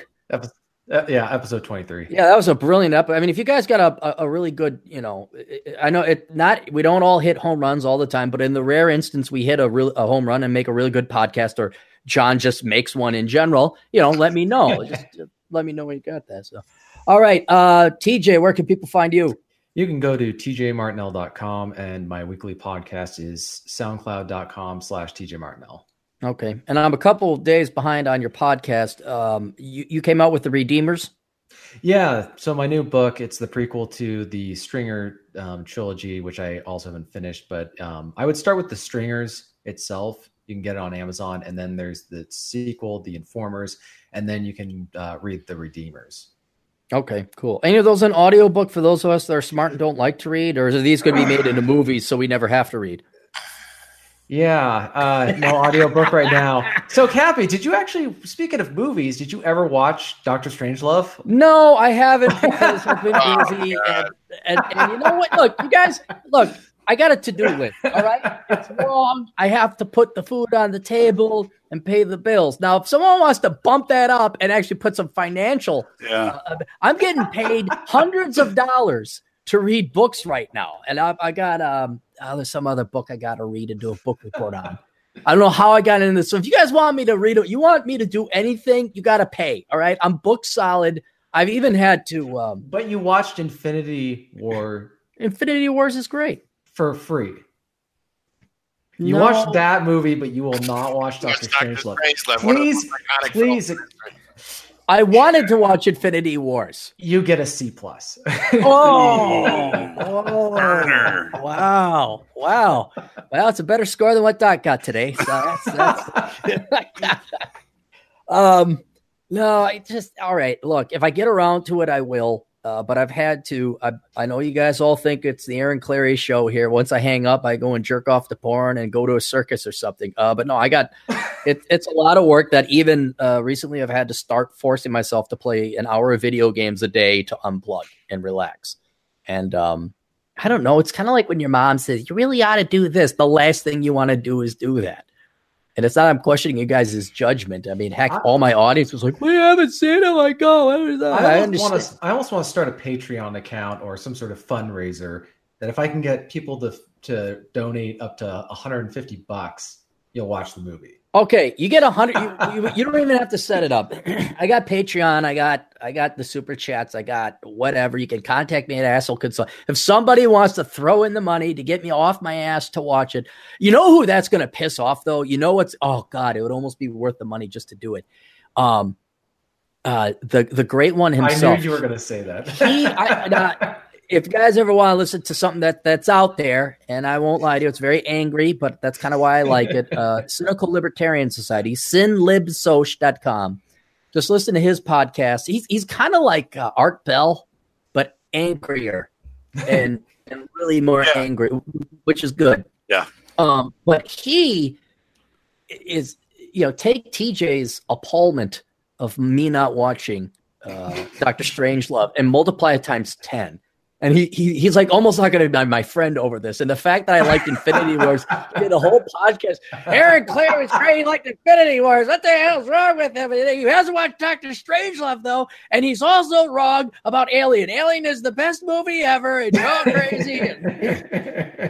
so um, yeah, listen. I think it's his latest one that he did. Yeah. Oh my gosh, that was that, that episode was hilarious. You you'd think he's more pissed off I haven't seen Doctor Strangelove than that the Democrats won the House. My God god, he is real pissed. Yes. Uh, but uh, yeah, if he found out that I got paid 150 bucks, that I got the money to roll in, that would that would make me even more upset than I, I haven't watched. I love it. Or or if you bought a camera without consulting him.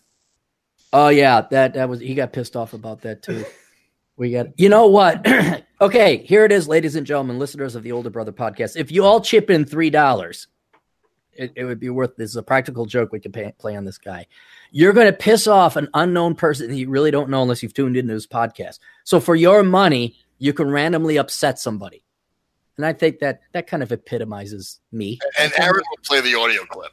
I, I, oh God, I'll, I will have him on if if if we get enough people to pay me 150 bucks to watch that movie, and then I have them on, and I don't tell them, like I don't, I just have them on randomly. I say, hey, great one. Like, yeah, what is it? Uh, I got something to confess to you. And I'm like, yeah, what? Uh, so you know how I gotta never watch it? Yeah. Well, finally, people put a fundraiser together for me to pay. I just want to let you know I was paid an egregious sum of money to, to watch a movie. And, and so now it's not even I'm getting paid to do something I don't like. A movie I could kind of like I could enjoy that, but you know, it's not reading books no more. I'm getting paid to watch movies, and then just get pissed. Oh, it'd be great. That'd be worth it. That's what I want for Christmas, boys and girls. Well, you know, I'll do your shopping on my Amazon affiliate program. And I want to I want to be paid egregious sums of money to watch this movie. Sounds all right, like I guess. All right, let's make sure the super chats are done. All right, cool. Uh, John, where can we find you?